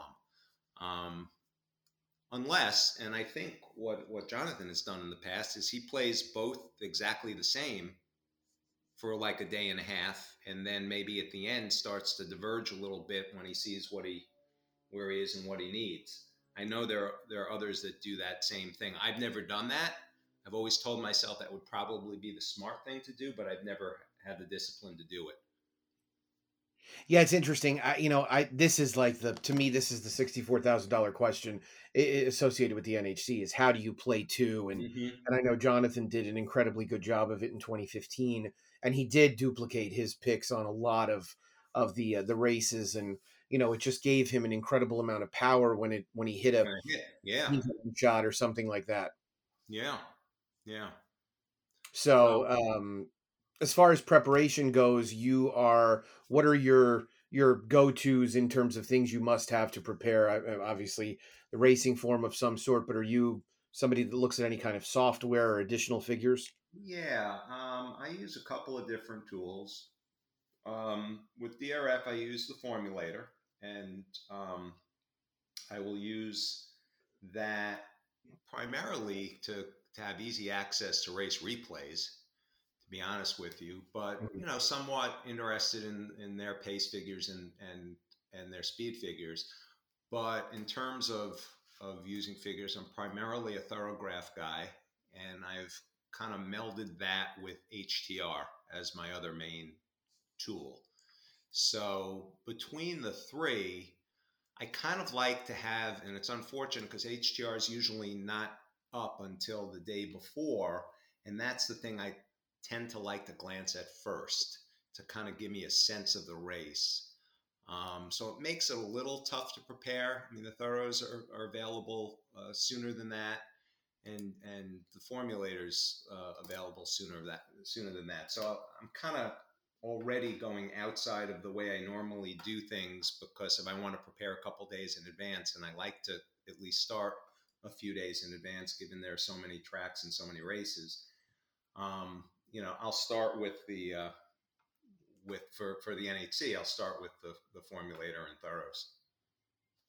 Yeah, I think that's uh, makes a lot of sense. I've actually tried to integrate Thorograph more into my regular handicapping lately, and I do think there's a there's a real place for it. I, I signed up for the the free uh, products from the NHC so that they can market themselves if you do well. But I've noticed, I think in in and, and I've always been just a you know regular speed figure guy. I made Beyer figures for years, and and Mhm. uh, I'm a big TimeformUS believer. I like Craig Milkowski's methodology a lot, integrating pace into it. But I Yeah. feel like in the and I'd love for you to to certainly add to this in some of the I guess some of the races with more exposed form. So some of these, you think about a place like Tampa Bay Downs, where we're going to get a, a pretty steady diet, at least on Friday. Saturday they have a good card, but we're going to get a lot of claimers with a with a deep amount of form.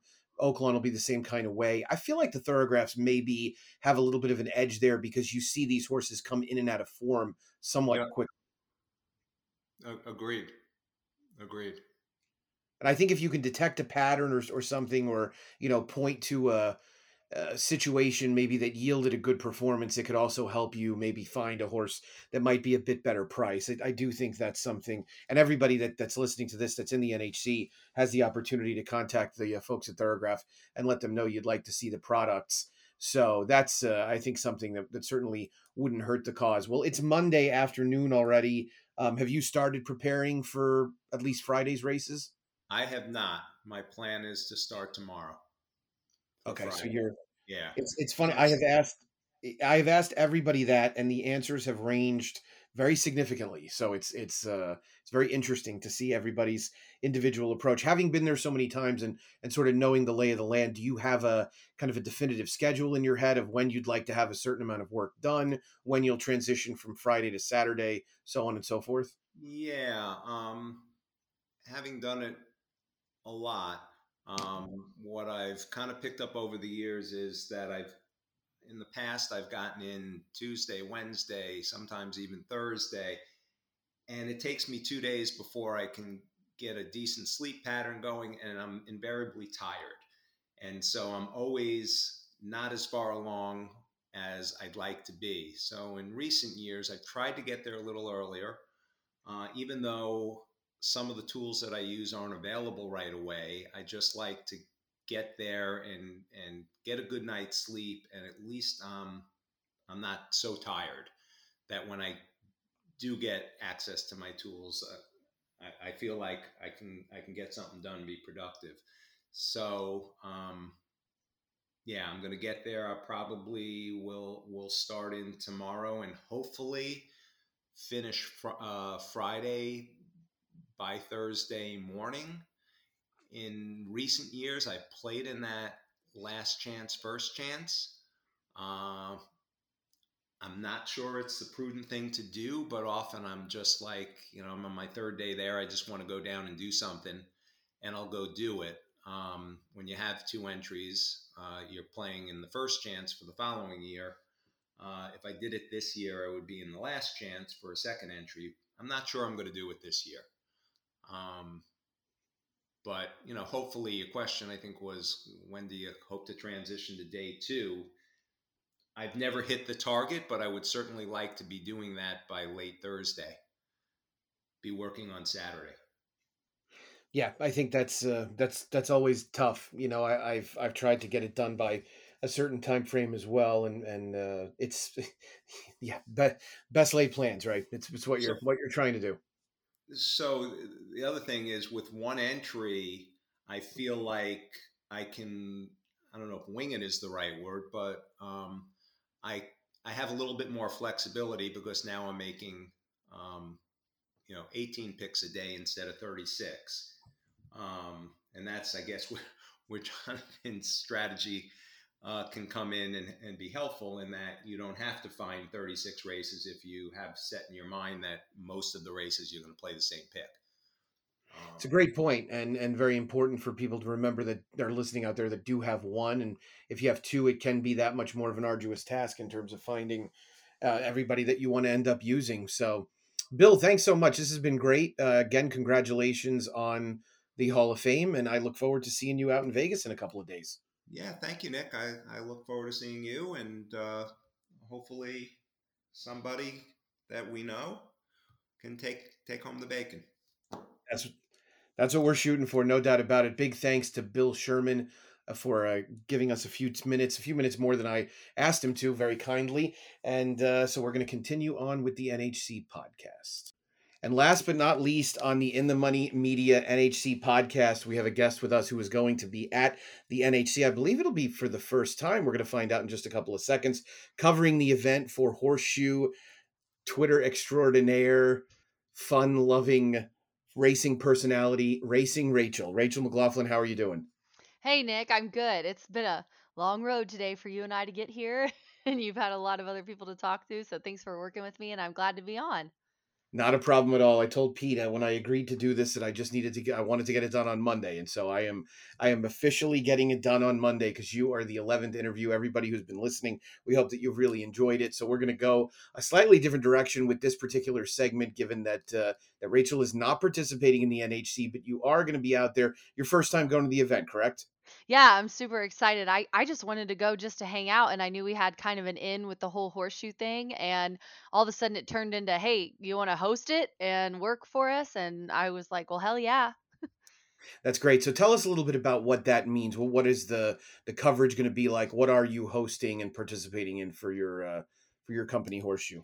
Yeah, so uh really excited for uh you know Joe Morris. A lot of people might not know him. He's an industry uh big wig. He is a head of he used to work with Breeders' Cup and he's uh an old dog and you know he won't mind me saying that. He's been around the block and now he's in charge of all the Caesars properties and I had told him um hey, you know, I know you work with them. You've got some extra seats. We've given away seats, obviously, from our qualifier um, could I go and just promote it? I was just going to promote it on my Twitter, hang out, talk to people, you know, and get kind of um, hang out with the people we qualified right at, from ours mm-hmm. and all of a sudden joe was like hey listen i i talked to michelle ravencraft and you're gonna go and they want to do a whole thing this year of you getting stories and talking to people and giving updates and of course i was super down for that. It's uh, honestly a great opportunity, and hopefully we can do this in the future because I've all, I've said over the last couple years, you know, we should get them a Twitter. We should do live updates. We should do live, you know, stuff from the actual contest.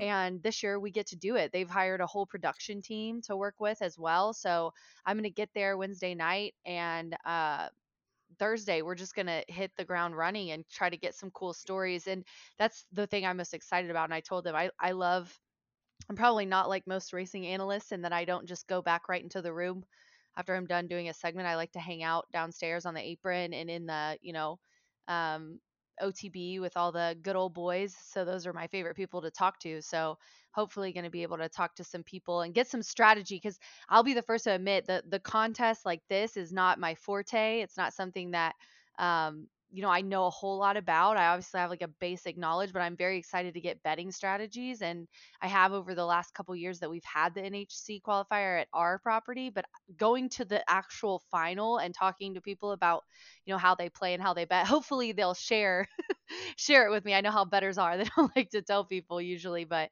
hopefully we'll get some good content. Yeah, fortunately, so far on this podcast, everybody's been very forthcoming about strategy and things like that. And I mean, I can certainly offer up my own. I tell everybody when they ask that my NHC success speaks for itself. I've, I've not done particularly well, but it's also very hard. So I, I think it'll be pretty fascinating to get some insight into how people play and then as you said you know there's always a story associated with the uh, with the person who the people in in some cases that are doing well. And and you know, last Yeah. year, last year David Harrison was a guy who was just playing for the third time, and uh, he had not done well in either of the first two. And after three days, he was seven hundred and twenty five thousand dollars richer. So that's it's yeah, it's, it's certainly very interesting. So where where can people find this coverage? Is it going to be based in a in a certain spot? Yeah, so what we're going to mainly focus on is social. I think we're going to do some Twitter lives and obviously uh hopefully everybody's following me and they can see m- you know most of it there. The NTRA Twitter as well. And then we wanted to make sure to include cuz some of some people, you know, that that do play in this, I feel like there's a lot more of a base that maybe doesn't have Twitter, so they're posting a lot of it to their um their NTRA website that you can go and click like live updates and you can see the interviews and stuff. I'm really excited to kind of get the human interest pieces of it. There's like there's a dad and son duo that play every year. There's always people that come from super far away and you want to hear how long they've traveled and and along with the betting stuff, I'm I'm kind of excited to see like what kind of people are doing it. Maybe people for the first time that are doing pretty well, you know, there in the first couple days is going to be another cool story. So, yeah, just follow along with me on social and you can find where where it's all going to be. Yeah, I mean, one thing you're going to notice for sure is that this is a family affair for a lot of people. And one of Yeah. the yeah, one of the guys I had on here was Justin Mastari, who won the uh, the NHC back in 2021. He won the COVID delayed edition of it, and he is playing along with his dad and his brother. Yes, And that's who I heard about, I think, in one of our meetings. That was on the list of people that we could interview. yeah, yeah, no, that's uh, that that's a good one for sure. And then of course there are industry, you know, pseudo industry types. Um, there's three track announcers in it, um, which usually there's there's a couple. Um, so yeah, there's a lot a lot to uh, to focus on, and I'm sure you're excited to work with everybody at the NTRA who put so much effort into making this thing go uh, go so well. I'm sure you've probably never walked into like roughly a I don't know 20 30,000 square foot space full of horse players No, I haven't.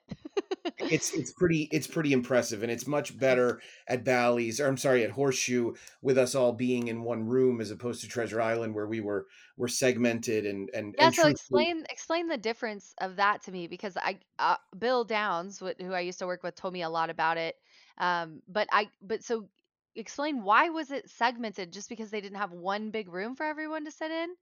exactly yeah they Okay. just didn't have so when the event expanded the event expanded about 10 12 years ago and and they that was when they started to allow double entries and Uh huh. um, and it was it had moved to Treasure Island at that point and the Treasure Island ballroom was just not quite big enough The and TI is what Bill said I should call it. TI exactly yeah yeah so it was uh, it was not quite big enough and I will admit that I'm somebody that in contests generally would like to stay away from everyone as much as hmm possible and so I went to the auxiliary room the first year I qualified back after not playing for a few years and um, and so we we just became accustomed to sitting in the auxiliary room. So then when we found out it was moving it was like okay well we're going to have to be in sort of the general population. But it's actually really nice because the the space in in uh, horseshoe is enormous. I mean it is there's enough room in there for everybody to be seated comfortably plus the the uh, mutuel clerks plus the food and um, and there's Nice. actually room to spare. So yeah it's it's great. That's one thing that's a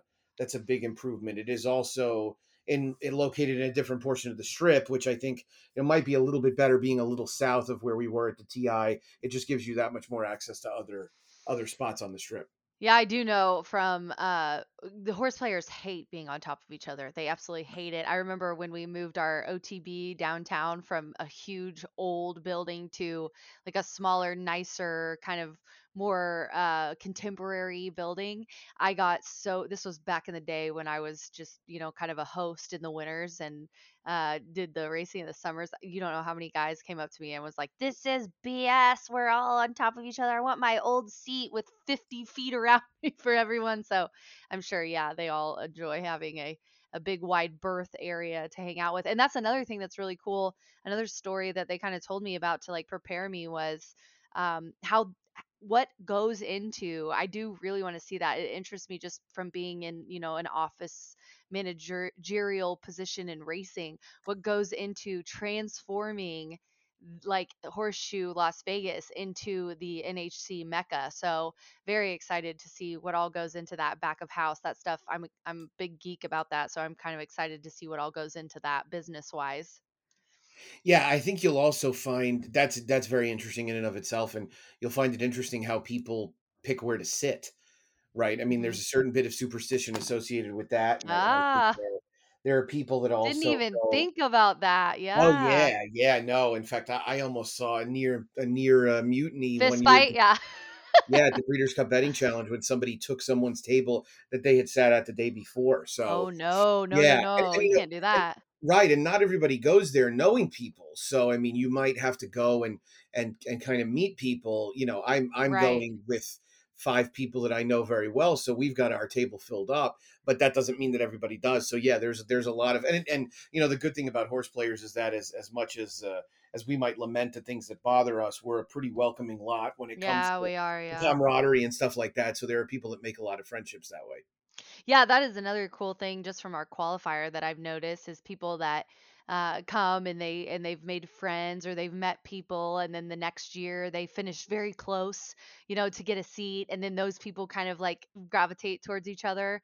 It is a very I just I, I always say when people ask me what my favorite part about horse racing is, I always say the people. Obviously, I'm a people person, as you said. A you know, I'm I'm a gregarious person, so it's it's always my favorite to get to know who's coming and who's going. So it's gonna be I'm gonna have a lot to choose from uh, there at the at the actual event this weekend. Yes, you may have been called a lot of things over the years, but one of them was never introvert. That's damn sure. Rachel, thanks so much for joining me. This has been fun. I look forward to to seeing you out there and uh, and seeing everything that gets produced online. Yeah, I'm super excited. You guys follow along with me on Twitter and social media, and uh, super excited to have it at, at my own property. You know, in a, in the corporate life. So if you are out there, I honestly am the like you just said, Nick. I am very not introverted. You come up and say hi to me. I love talking to people and meeting new people. So if you see me out there, come say hi.